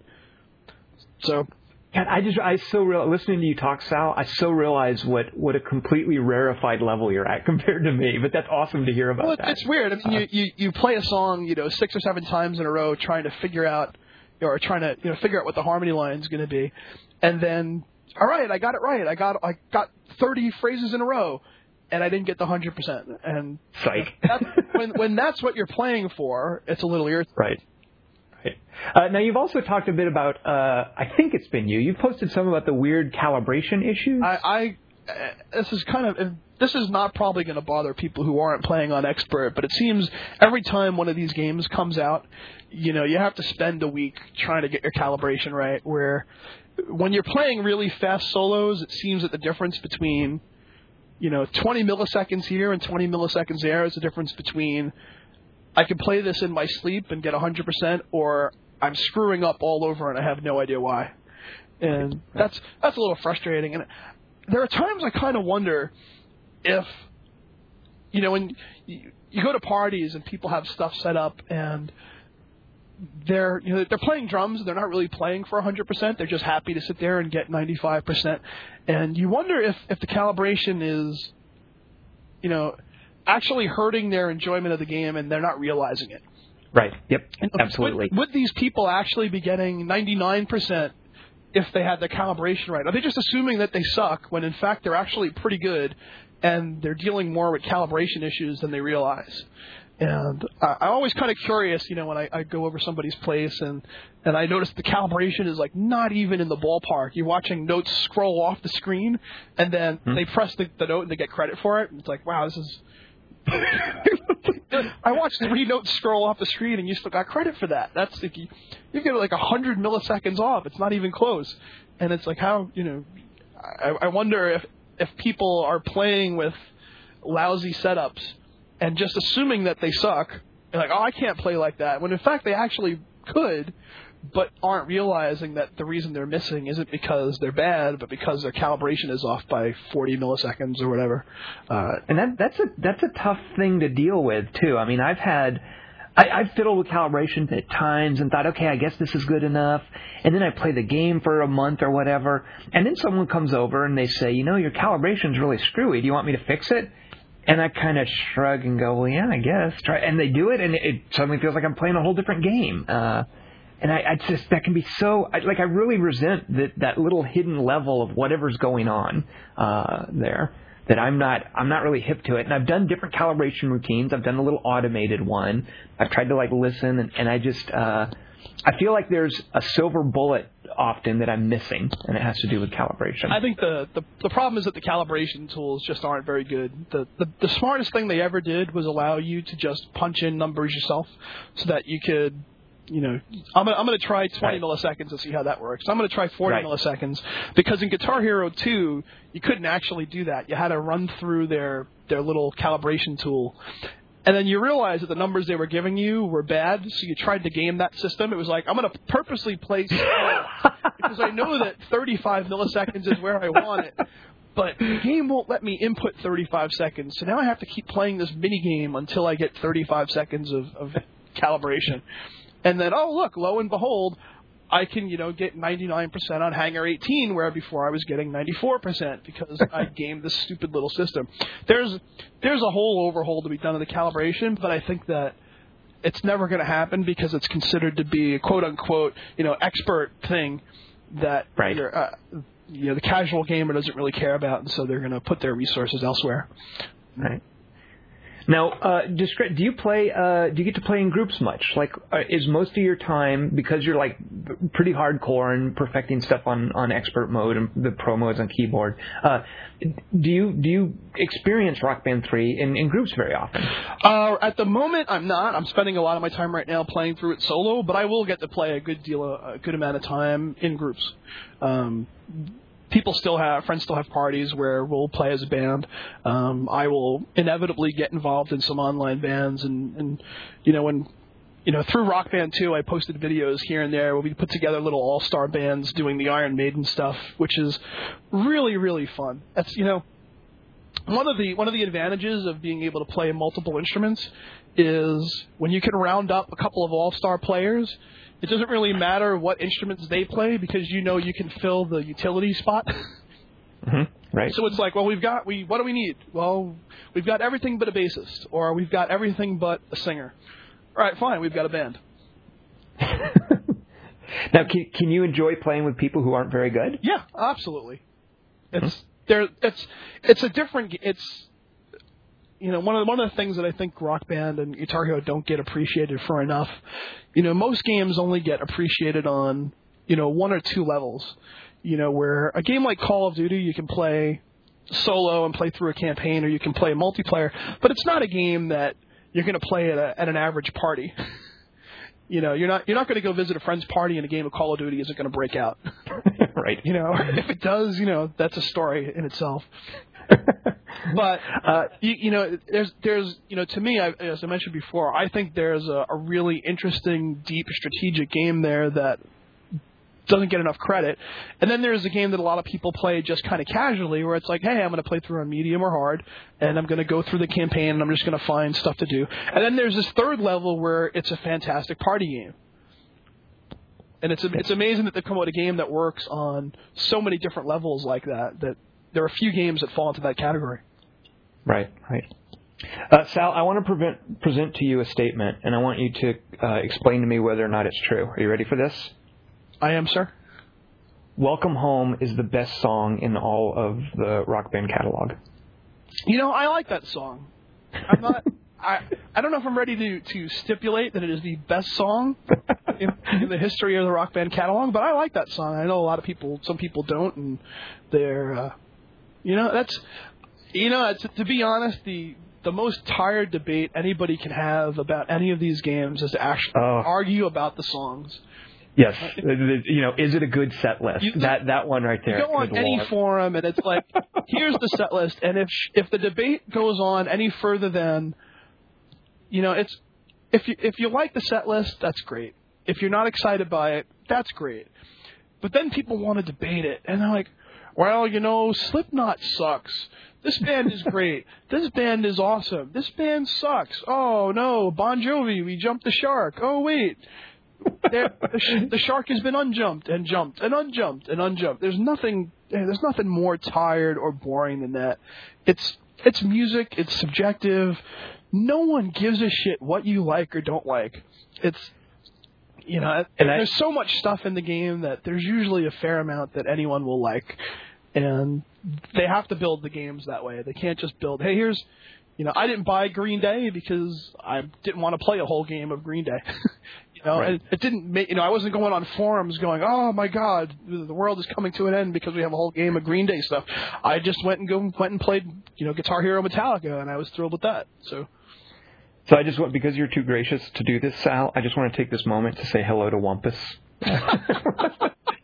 By the way, Jeff Wump is a fellow named Jeff on the forum who is sort of infamous for bringing up these kinds of discussions that we're talking about. And God bless him, he's a huge fan of the games, and I love that about him. He actually once sent me a guitar that he'd customized and put in little components, and he painted it. And I just thought it was so adorable that he did that for me. But I love that guy, but good Lord, anytime this conversation comes up, I'm like, oh, Jeff, what are you doing? It drives me crazy that it drives me crazy that he does that, but he's far from the only person who does it. And I actually have my Les Paul controller that I have actually still has a faceplate that he customized for me. And the best that faceplate ever looked in the history of that guitar was when I went to QuakeCon one year and was competing in a tournament. And I was walking through a hallway, and I ran into Todd Holland's head, who was with the QuakeCon girls, who were all dressed in, like, really skimpy cocktail outfits.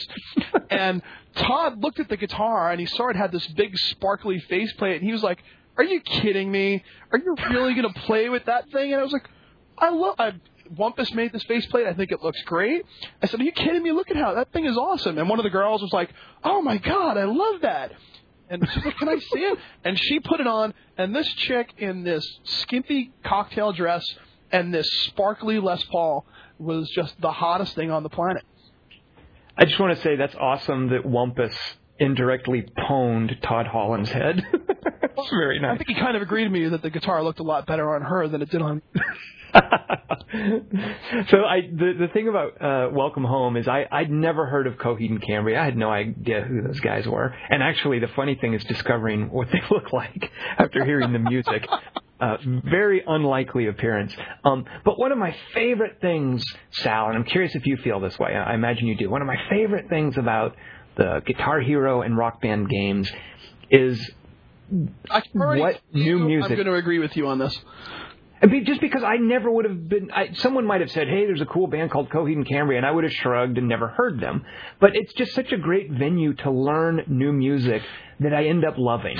I couldn't agree with you more. I think one of the greatest things about these games is that they expose people to new music that they would never hear otherwise. Both new music that old people like you and me would never have heard of, and older music that, teenagers might not have heard. Yep. So these games expose kids to stuff from the 70s and 80s. And, how many kids, had never heard Roundabout before, Rock Band 3 came out? And now it's, the pinnacle of Rock Band 3. That's the biggest challenge in the game. And there's kids who are probably obsessively working on figuring out the keyboards or drums or bass to Roundabout who had, heard the game or heard the song once in their life before. Or... new stuff where, I love, from the Rock Band 3 set list, stuff like Livin' in America, which is the set. Yes. Yes. The Con, which is another great song. There's, Portions for Foxes. So many great songs that I bet a lot of people haven't heard before. And, that's one of the brilliant, there's a lot of stuff in Rock Band 3 that I don't care for.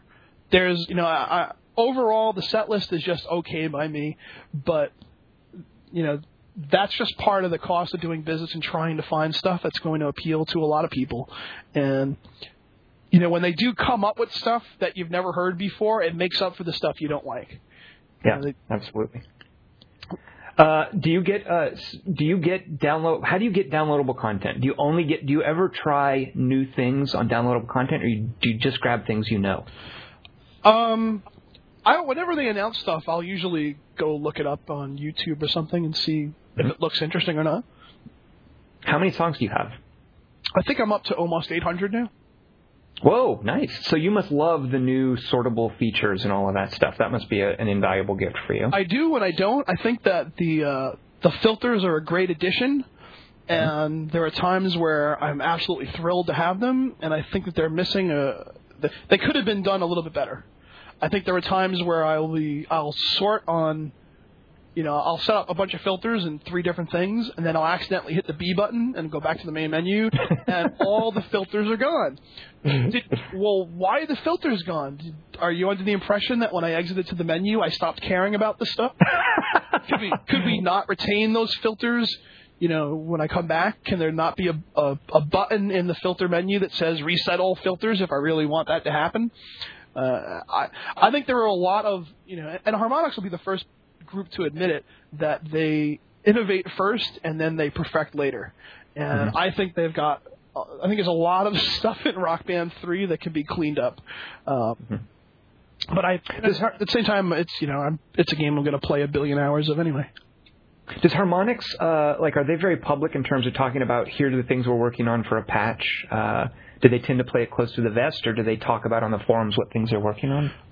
I haven't really seen them talk too much about, what they're... occasionally they, when Rock Band 2 came out, people wanted to see the star ratings, which they removed. In Rock Band 1, you could see your high score and your star rating right next to it. And then in Rock Band 2, they removed the star ratings from the quick play menu, and everyone was like, why did you do that? We like seeing star ratings. And they said, we're going to work on that in the patch. But then all of a sudden it became this mythical patch that nobody knew when it was coming. Or, it was worked on for a long time and nobody knew where it was. And then it showed up and it didn't quite work the way people were hoping it would. And so they seem to be a little quiet about that kind of stuff. Okay. Finally, before we move on, I want to ask you, have you ever tried the DJ Hero games? I did. I played through all of DJ Hero 1. I played through it mostly. I think we might have actually had this conversation. I played through it on either medium or hard. I forget which one I played it on, and I kind of got frustrated with it. And this is a great example of the kind of thread that the music genre hangs on. The whole DJ Hero mechanic is that there are two tracks that you're constantly switching between, and the main interface is a little slider button or a little slider bar. Oh, that's right. You mentioned that groove. Yeah. So. Once you get to hard and expert, there were times where you'd have to flip to the middle, flip to the right, flip to the middle, flip to the right. Really, really fast, like 6 or 7 times in a row. And the groove in the middle, was almost non-existent to the point where you'd shoot right by it. And, you have the rhythm to do this stuff, but the hardware just isn't up to the task. Right. Which is, I kind of wonder where the Rock Band franchise would be if the Guitar Hero guitars didn't exist. I think that I kind of wonder if there would be an expert community if we were all playing Fender Strats. Right. I don't think that would be the case. I think that a lot of people would have given up on expert guitar a long time ago or invented homebrewed guitars if we all had to play the Fender Strats, which are great guitars if you're playing on medium or even on hard a little bit. But if you're trying to play Avenged Sevenfold solos on a Strat, you're in trouble.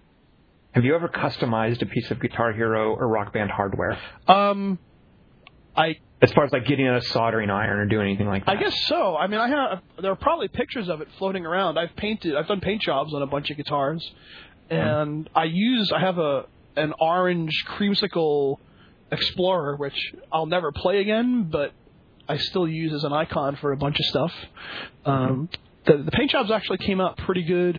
I don't know if I've actually taken a soldering iron to any of my hardware. I think at one point I debated taking a pair of bolt cutters to the whammy bar on the Guitar Hero 5 guitar, which had... It was too long? You were just going to, circumcise it? I'm not sure if that's the term I would use. It was a really long whammy bar. And also, Sal, did you ever get into... Because these are kind of the version of the Guitar Hero games. Did you ever play any of the DDR games? I never did. Are you curious? Never curious enough to actually try them. Okay. I did play Karaoke Revolution. Is that just like singing vocals in Rock Band? Just a karaoke game? That was a Harmonix game that they... it was sort of a precursor to what the vocal stuff in Rock Band was like. And did you then play, a frequency and amplitude? Did you know Harmonix and stuff back then? I actually did. I have both of those games, although my feeling about both of them is that they were both really interesting ideas that, needed to be polished up a little bit. Tom, did you ever go to DICE at all? No, I don't think I've ever been to a DICE. Alex Rogopoulos did a talk at DICE a couple of years ago he talked about the beginnings of Harmonix and how they basically started out trying to make software for people to learn to play piano. And they've completely come full circle on that, which I think is, as an aside, you can't give Harmonix enough credit for what they're trying to do. They've spent a ridiculous amount of time and effort and money on a mode that is right now still going to be pretty niche. It is not going to be the major sell. You know, the concept may be a big selling point, but the execution of it is not. You know, it's something that's only really going to be enjoyed by a very small subset of people to start with. And you know, they've put an incredible amount of money and effort into it. You know, and they deserve credit for that. But he spent it was a really great talk that he gave about the history of Harmonix and how they started out trying to make software to teach people how to play piano and how they were on the verge of going under and, you know, eventually, you know, slid over into games development. And just really interesting hearing how they, you know, they talked about amplitude and frequency and about how, you know, they were really cool ideas, but people just didn't really seem to get it. and I thought, you know, that was exactly how I felt about it. I felt like there was a game there that I should really be enjoying, that I saw really small glimpses of, that at times I'd be, you know, sliding my ship or whatever the hell it was back and forth to the music. It was like, here we go, left, right, over here. Like, there's a really cool game here somewhere. And then I would, oh, freestyle. Whoa, what's happening in this freestyle section? I don't understand this. I got to get back and... It seemed like there was a really fun game there, except it wasn't. The gameplay wasn't quite there. There was a vibe to it, and then I think Guitar Hero is when they actually figured out the gaming part of it. That right, you know, here's something that's intuitive that anybody can pick up and play in 10 seconds, and yet there's enough depth here that, you know, the craziest, insane people in the world who want to try and, you know, 100% Bark at the Moon can still be playing this a year later and still finding, you know, satisfaction in playing this game. Harmonix is the only reason that I kind of am bummed that I don't have a Kinect, because I'm really curious to see what they've done with Dance Central. I'm exactly the same way. There's a part of me that wants to go out and buy a Kinect, and there are three things stopping me from it. I'm going to guess one is if you can't have drums in where you live now, you're not going to fit a Kinect. Is that one of them? Well, the first one is that, or similar to that, is that I'm afraid that me jumping around and dancing would be the same reaction as me playing drums and making my neighbors want to kill me. I think also the distance from my TV to my couch is exactly 7 feet or 8 feet, and I can move my coffee table, and I'm fine with that, but I'm not moving my sofa. Yep. That's a deal breaker for me, and I think I'm just outside the range, and I think there's just enough question with people who are debating whether it works or not to go out and buy a Kinect. But other than that, I mean, it's something that I'd love to give a shot at a party somewhere and have a ball with. I think I'd do pretty well at it. See, I'm with you there, except there's no way I'm going to go to a party in front of other people and play Dance Central for the first time. That's something I have to do in the privacy of my own home behind locked doors. So you want to practice it and get really good and then just show up and be like, I've never played this at all. Well, yes, except for the get really good part. There's no way I would get really good. I just can't dance like that. I cannot do that. Just get less embarrassing. That would be my goal before I do it in front of other people. There was some video, and I think it was an IGN guy who was, you know, doing all sorts of what I would consider to be advanced moves and, you know, doing it perfectly and thinking. I think it was the first time I've ever seen a video for a rhythm game that looked like was being played competently by somebody. Yeah, those videos aren't as much fun, by the way. The ones of people doing it incompetently, I'd much rather watch. So Sal, this leads to the random question I want to ask you this week. This question has nothing to do whatsoever with anything we've talked about. It's going to come right out of left field. Orange. Are you ready? Whoa! Who told you? No, orange. Okay. Close, but no cigar. Here's the actual question. Here we go. What is something you've done that should be on America's Funniest Home Videos? Now, if you need time to think about it, I can answer it first. If something has come up right now that you know of, then take it away. You know something I've done that should be on America's? No. Are you outside my apartment? I would love to have that kind of dirt on you, but I'm afraid I do not. No. Wow. I'm trying to think if I've ever fallen down or been hit in the nuts with something. That's pretty much all you get on America's Funniest Home Videos, right? You know what? I've actually never seen the show, but I love excerpts and stuff like on YouTube without Bob Saget talking, though, by the way. I don't need his voiceover. I just love videos of people doing embarrassing things. And the best ones are the ones where the person is somehow like really cocksure, full of himself, and gets brought low. Those are my favorite, where like it's a rock star or something like that who hits his head on a prop. But I also really enjoy normal people falling off of slides or tripping in mud puddles and stuff like that. So you're a big fan of Tosh.0, apparently. I don't know what that is. What is Tosh.0? That is Comedy Central's internet version of America's Funniest Home Videos, where they've got a comedian who just basically pulls videos off the internet, which are basically, you know, the next step up for America's Funniest Home Videos. Hey, here's a gymnast who misses the landing pad. Oh, I'm totally going to look that up, Sal. And, well, now, here's an important caveat, though. Like, I don't like seeing people get hurt. So it has to walk that fine line between an actual injury. Like, I prefer seeing people just being embarrassed. So here's my one. While you're thinking, here's the one that I think of. I was backpacking in Europe once with a girlfriend. This was shortly after high school, and you have on these big backpacks with all your stuff, and you go to bed and breakfast and whatever. But you're carrying around a lot of stuff on your back. And at one point, we're in a little town in France to get on a train, and it's one of those outdoor train stations where you've got a platform. And then there's the two rails, and there's the platform on the other side. And for whatever reason, it was pretty crowded that day. And my girlfriend and I are on one platform, and we realize, oh, wait, we have to be at the platform over there across the rails. So I hop down in the space between the rails, and I'm walking over to the other platform. And I'm essentially in front of two crowds of people. Like, I've got an audience on either side of French people watching me. And as I'm walking across, I catch my foot on one of the rails, and I pitch forward and almost fell, but didn't quite. You know, I got my footing, but because of the backpack, the weight balance was thrown off really strangely. So it basically looked like I lowered my head and just ran forward, and then I had to pull back so I wouldn't fall, at which point the backpack pulled me back.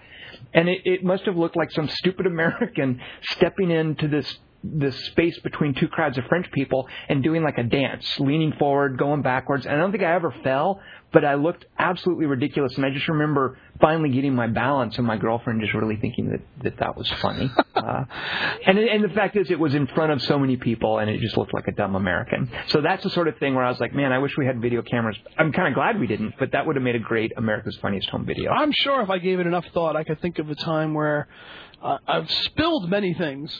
And spills are good. I've probably not reacted to them and cursed quite a bit, and especially if you spill anything near a computer where it's, you know, a total fire alarm mode where it's like, where's the nearest stack of paper towels and napkins, and move the keyboard and look around, and anything that, you know, is delicate needs to be heaved away very quickly. Can't really think of anything specific. I guess the first thing I did last year, did something very stupid where I was leaving a party. I had my car parked in an underground garage, and I don't know what I was thinking, but pulled out of the spot and slammed the car backwards into a large cement pole.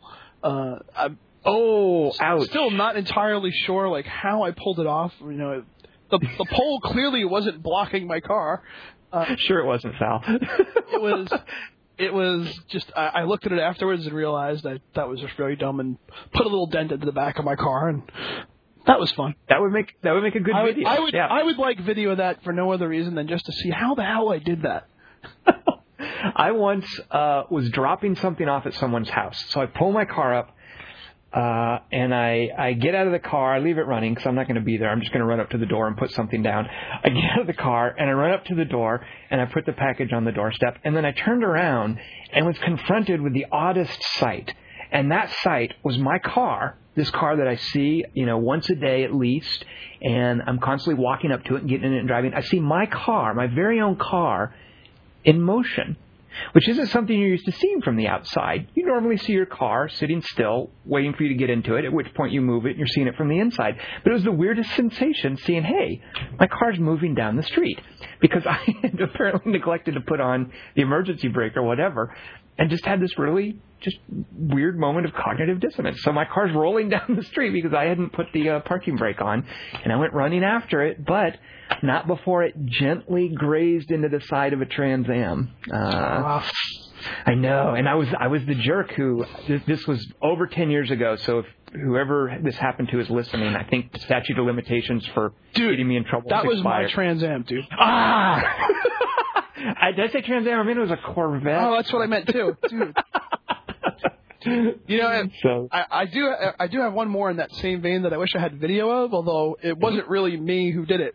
I was getting off a highway and heading towards a mall somewhere. I was sitting on an off-ramp, and the off-ramp was uphill, and there's a car in front of me with two girls in it, and I guess it was a manual, and the car was very slowly drifting towards me. And I'm looking behind me to see if I can back up a little bit, and I try backing up a little bit, and not really a whole lot of room. And the car in front of me keeps drifting back towards me. We're stopped at a light, obviously. And the car is drifting, and it's drifting, and I'm looking like, do they know that they're drifting towards me? They're going to hit me in 5, 4... And then they bumped me, and it was like a bomb went off in the car in front of me. The two girls, like, their arms went up in the air, and they were flailing over, like, oh, my God! Oh, what the? Oh, gee, what the? It was just like an explosion of action in the car. There was nothing. Total panic in the car in front of me. And they hit me so soft that I couldn't possibly be mad, and just was cracking up the entire time, just watching them go. And they jumped out of the car, and they were like, oh, my God, I'm so sorry. What? And they were like, we're on our way to junior prom. They must have been like 16 years old. And I'm like, Jesus, this is just too funny. Well, you remember, I mean, I don't know what it was like for you, but I remember, like, the first teenage wreck I got into and how apocalyptic it was, you know? Like, when you violate the integrity of, like, your mom's car or whatever by scratching it or denting it, I mean, that's just, like, end-of-the-world material. My first dent was a lot more apocalyptic than that. I was driving in the... I was 18 or 19 and was driving my father's car, and it was raining out, and I was crossing crossing Flatbush Avenue, actually, in Brooklyn. If you've ever heard of Flatbush Avenue, you're a movie guy. You've heard of the Lords of Flatbush. That's what I was thinking of, Sal. Very good. So that's my frame of reference. I'm with you. I got the frame of reference there. So I'm crossing Flatbush Avenue down by the south end of Brooklyn, and it's raining out, and there's a huge 18-wheeler that has just finished crossing the light and is now, you know, a couple of yards in front of the light, and I'm going through the light, and the truck just stops, and I hit the brakes, and the car doesn't stop, and we go slamming right into the truck. And so I was in the car with my girlfriend, and the car was totaled. The car was completely gone history. They had to just throw it in the garbage somewhere, and that was not pleasant. Did either of you get hurt? Neither one of us got hurt at all. It was good. I was worried where the story was going to go. The front of the car just completely. Yeah, from that point of view, it wasn't apocalyptic, but you know, at the point at which everyone's okay and not hurt, then it was as bad as it could possibly get. Where the car, you know, was just completely, absolutely crumpled, and it wasn't even like we hit it that hard. You know, I think we cruised into the truck doing 10. Or whatever. You know, it wasn't like we were flying doing 50 across the avenue. You know, we're just cruising across a red light, or crossing across a light, and you know, we hit the, you know, I was like, oh shit, the brakes aren't working. Put my hand out to brace my girlfriend, and we hit the truck, and I was like, are you all right? Are you okay? And then we looked, and it was like, wow, the front of the car used to be a lot longer than it is right now. And you know, so going home and waiting for Dad to come home that day, that was good times. Yep. Yeah. So I. So yeah, your car. Yeah, not so much a car anymore. So those. I wouldn't want to see video of that. I hate video of car wrecks too, because most of them are like, did anybody get hurt? Car wrecks are like weird. I don't. Have you played the Burnout games? I think I have Burnout 3 sitting around somewhere, but I didn't play too much of it. Yeah, like I always find it a little bit distasteful, like how much glee those games take in car wrecks. And I know that's mainly me, but well, I'll say the part of those games that I thought was brilliant was the mode where all it was the crash. Yeah, you know, so where you were racing, and then it was like, oh, there's a big crash, and you get points for that, and then you go back to racing. That didn't excite me as much as the mode where it was the whole goal is to crash. Here's 30 seconds, and we want you to come up with the biggest crash you possibly could. That was more interesting to me than racing and crashing. I like the idea of just staging the most elaborate crash you could possibly come up with. And the thing is, Criterion has never gone back to that. I mean, I agree that it was brilliant. It was a kind of a weird, sick, twisted brilliance. But I loved that mode. And those guys have since just decided, we're just going to make racing games, which I just that's such a waste. Have you seen the demo for their Need for Speed game? I have not. Oh, good Lord! It just looks terrible. Was there just a Need for Speed MMO that came out? There was Need for Speed World, I think, is what it's called. Have you played any of that? I have not. I didn't play Motor City Online either, which was another racing MMO. I can't imagine. I don't know. I can't imagine that a racing MMO is a very good idea. I'm sure there are some people that are into it. What? Did you play it? No, I didn't. I was curious if you had. Yeah, no, I did. Just doing a... Like, I know you mentioned having a music game MMO is a great idea, so I can see why somebody would think of that with a racing game, but it just doesn't really have any fascination for me. I think done right, almost any genre could support a good MMO. Just the key is doing it right. Yeah, absolutely. So this is what the podcast has come to. Have you played this game? Nope. All right. Well, before we close, I just want to ask if you have any plans on December 7th. I don't know what happens that day. Isn't that when Inception comes out on DVD? Uh-huh. Are you trying to tell me you've kicked the habit? Because you were a WoW guy, weren't you? I was playing a lot of WoW the last year and the last month or two. There's really been nothing to do. Because everybody's waiting for the Cataclysm thing. I do have a whole bunch of high-level tunes and played a ton of WoW in the last year. And, on December 7th, I'll be there. But for the next... it's almost great how they timed everything. It was like, we're going to go into our little remission mode right around the holiday season. So you can play about 2 or 3... you get 2 or 3 months in of other games. And then after Thanksgiving...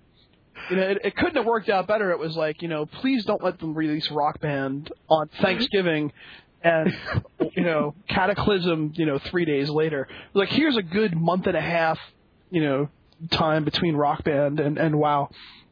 It's kind of like Blizzard is letting us have a little furlough time. It was like their gift to the rest of us. It's like our gift to you is that you can actually play some other games.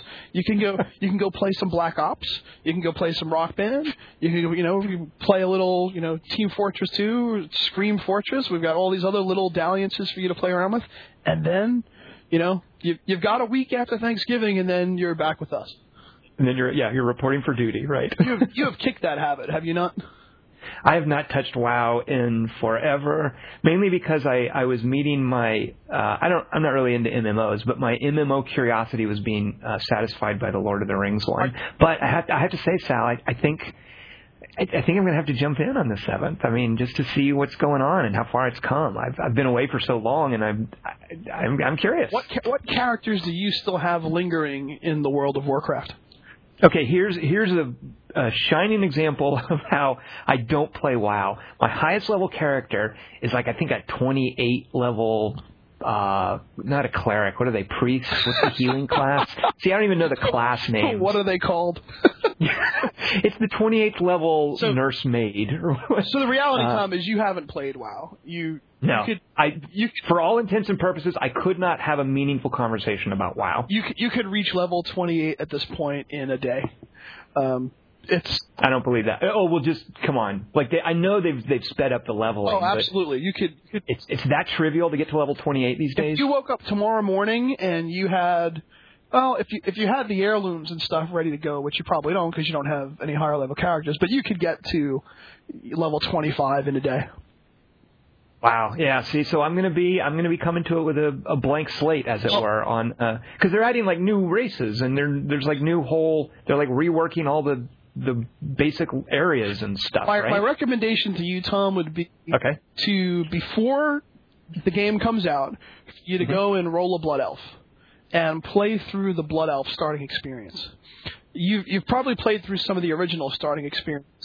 Well, you know what? I have actually, Sal. I did when the Blood Elf thing got launched. I did a Blood Elf Paladin with Bruce Garrick. We were doing. So I've done the. That's the Blood Elves, right? The Blood Elves are the. Yeah. So I have done that. Did I say again? Play through that to level 20?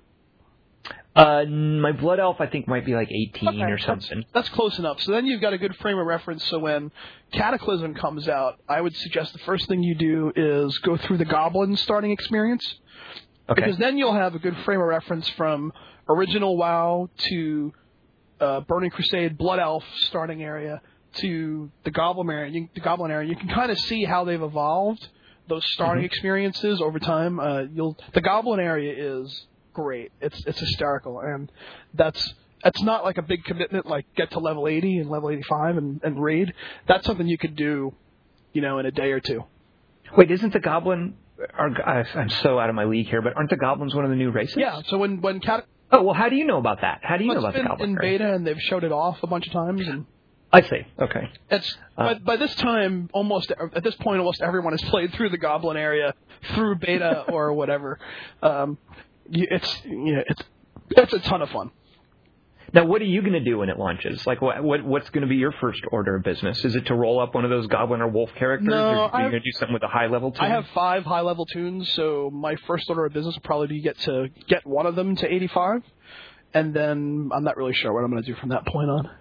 What's the level cap right now? Level cap now is 80, and then they're raising it to 85, so it'll be a week or two of leveling a character to 85 and then seeing what that game... I mean, WoW is if you've never hit 60, WoW at 60 in Vanilla WoW was such a different game. It was almost, two complete different games, where you were questing on your own and maybe, getting with friends and doing some dungeons. And then at 60, it turned into something just completely different. And it was the same way with the latest expansion where, leveling from 70 to 80 was one game and then playing as level 80 was something completely different. Mm-hmm. One of the great things they've done is they've made, and some people will complain about it, is that they've made it so much easier and accessible to do the higher level stuff like raiding, where you don't need to decide, do I want to play in a guild with friends or do I want to join a guild just so I can raid? Right. Now you can do both. You can stay in that guild with your friends and it's possible to do pickup raids, which people love to complain about. But they still fill a need, and they give people an option to do stuff that they wouldn't ordinarily get to do. So they've made so much more of the game accessible to casual players, and you don't have to play 8 zillion hours in order to see this content. Right. Now you sound like you're genuinely excited about Cataclysm, or is it kind of like I guess I'll go check it out? No, I'm totally excited about it. I'm looking forward to playing through some new stuff, but I'm also apprehensive about it, not knowing they're going to tear the world apart. I really enjoyed the last expansion and where the balance kind of how they had things balanced out, how accessible stuff was, and they came back and went, all right, so 4.0 is coming out. All the classes are getting overhauled. You're going to have a new talent system. We're going to redo all these old areas. We're going to have... so you never know from one expansion to the next, how it's going to break out. Is it going to be as fun this time around as it was last time? So It's a wait-and-see thing. You play through to 85, and you see if the rating is a mess. And, I was gone from WoW for about 2 or 3 years until... like the third patch of the last expansion. I completely skipped most of Burning Crusade, and then I skipped the first 2 patches of Lich King, and came back for the second 2 patches, and thought it was all the stuff they had been doing was really improving the game a great deal. And now, who knows what direction it's going to head in at this point. So it's really now when you talk about 4.0, is that Cataclysm? Yeah, 4.0 is Cataclysm. Okay. Ugh, Sal, I don't want you to tell me this stuff. No, I'm just... So, Tom, I'm telling you, so what you really need to do is just play through the Goblin stuff when the game comes out, and that'll tell you whether you have any interest in continuing to play or not. Well, see, the thing is, I know I will. Like, I love MMOs when I play them, but I have this special ability to just sort of turn that off and let it go. I just know that I have that in me to really get into an MMO, and... I guess that's what I'll be doing December 7th. So, all right. Well, Sal, I've really enjoyed talking to you about Rock Band. You're kind of a freak in my eyes, but I love that about you as far as how advanced you are with the game. So thanks for deigning to explain to a noob like me as much as you have. So for folks listening, I want to say there will be a thread in the Everything Else forum titled What's Something You've Done That Should Be on America's Funniest Home Videos. If you answer the question, you will go in with Sal for a drawing for free game, assuming that you use the word nuts in your post. You can use it however you like. I know what comes to mind for a lot of people right now, but remember, nuts also means like crazy or wacky, so just keep that in mind. So post in that thread, use the word nuts, you'll go into the drawing for a free game. And Sal, like I said, thank you so much for hanging out with me today. I've really appreciated it. Hey, thanks for having me, Tom. And we'll see you around on the forum. See ya.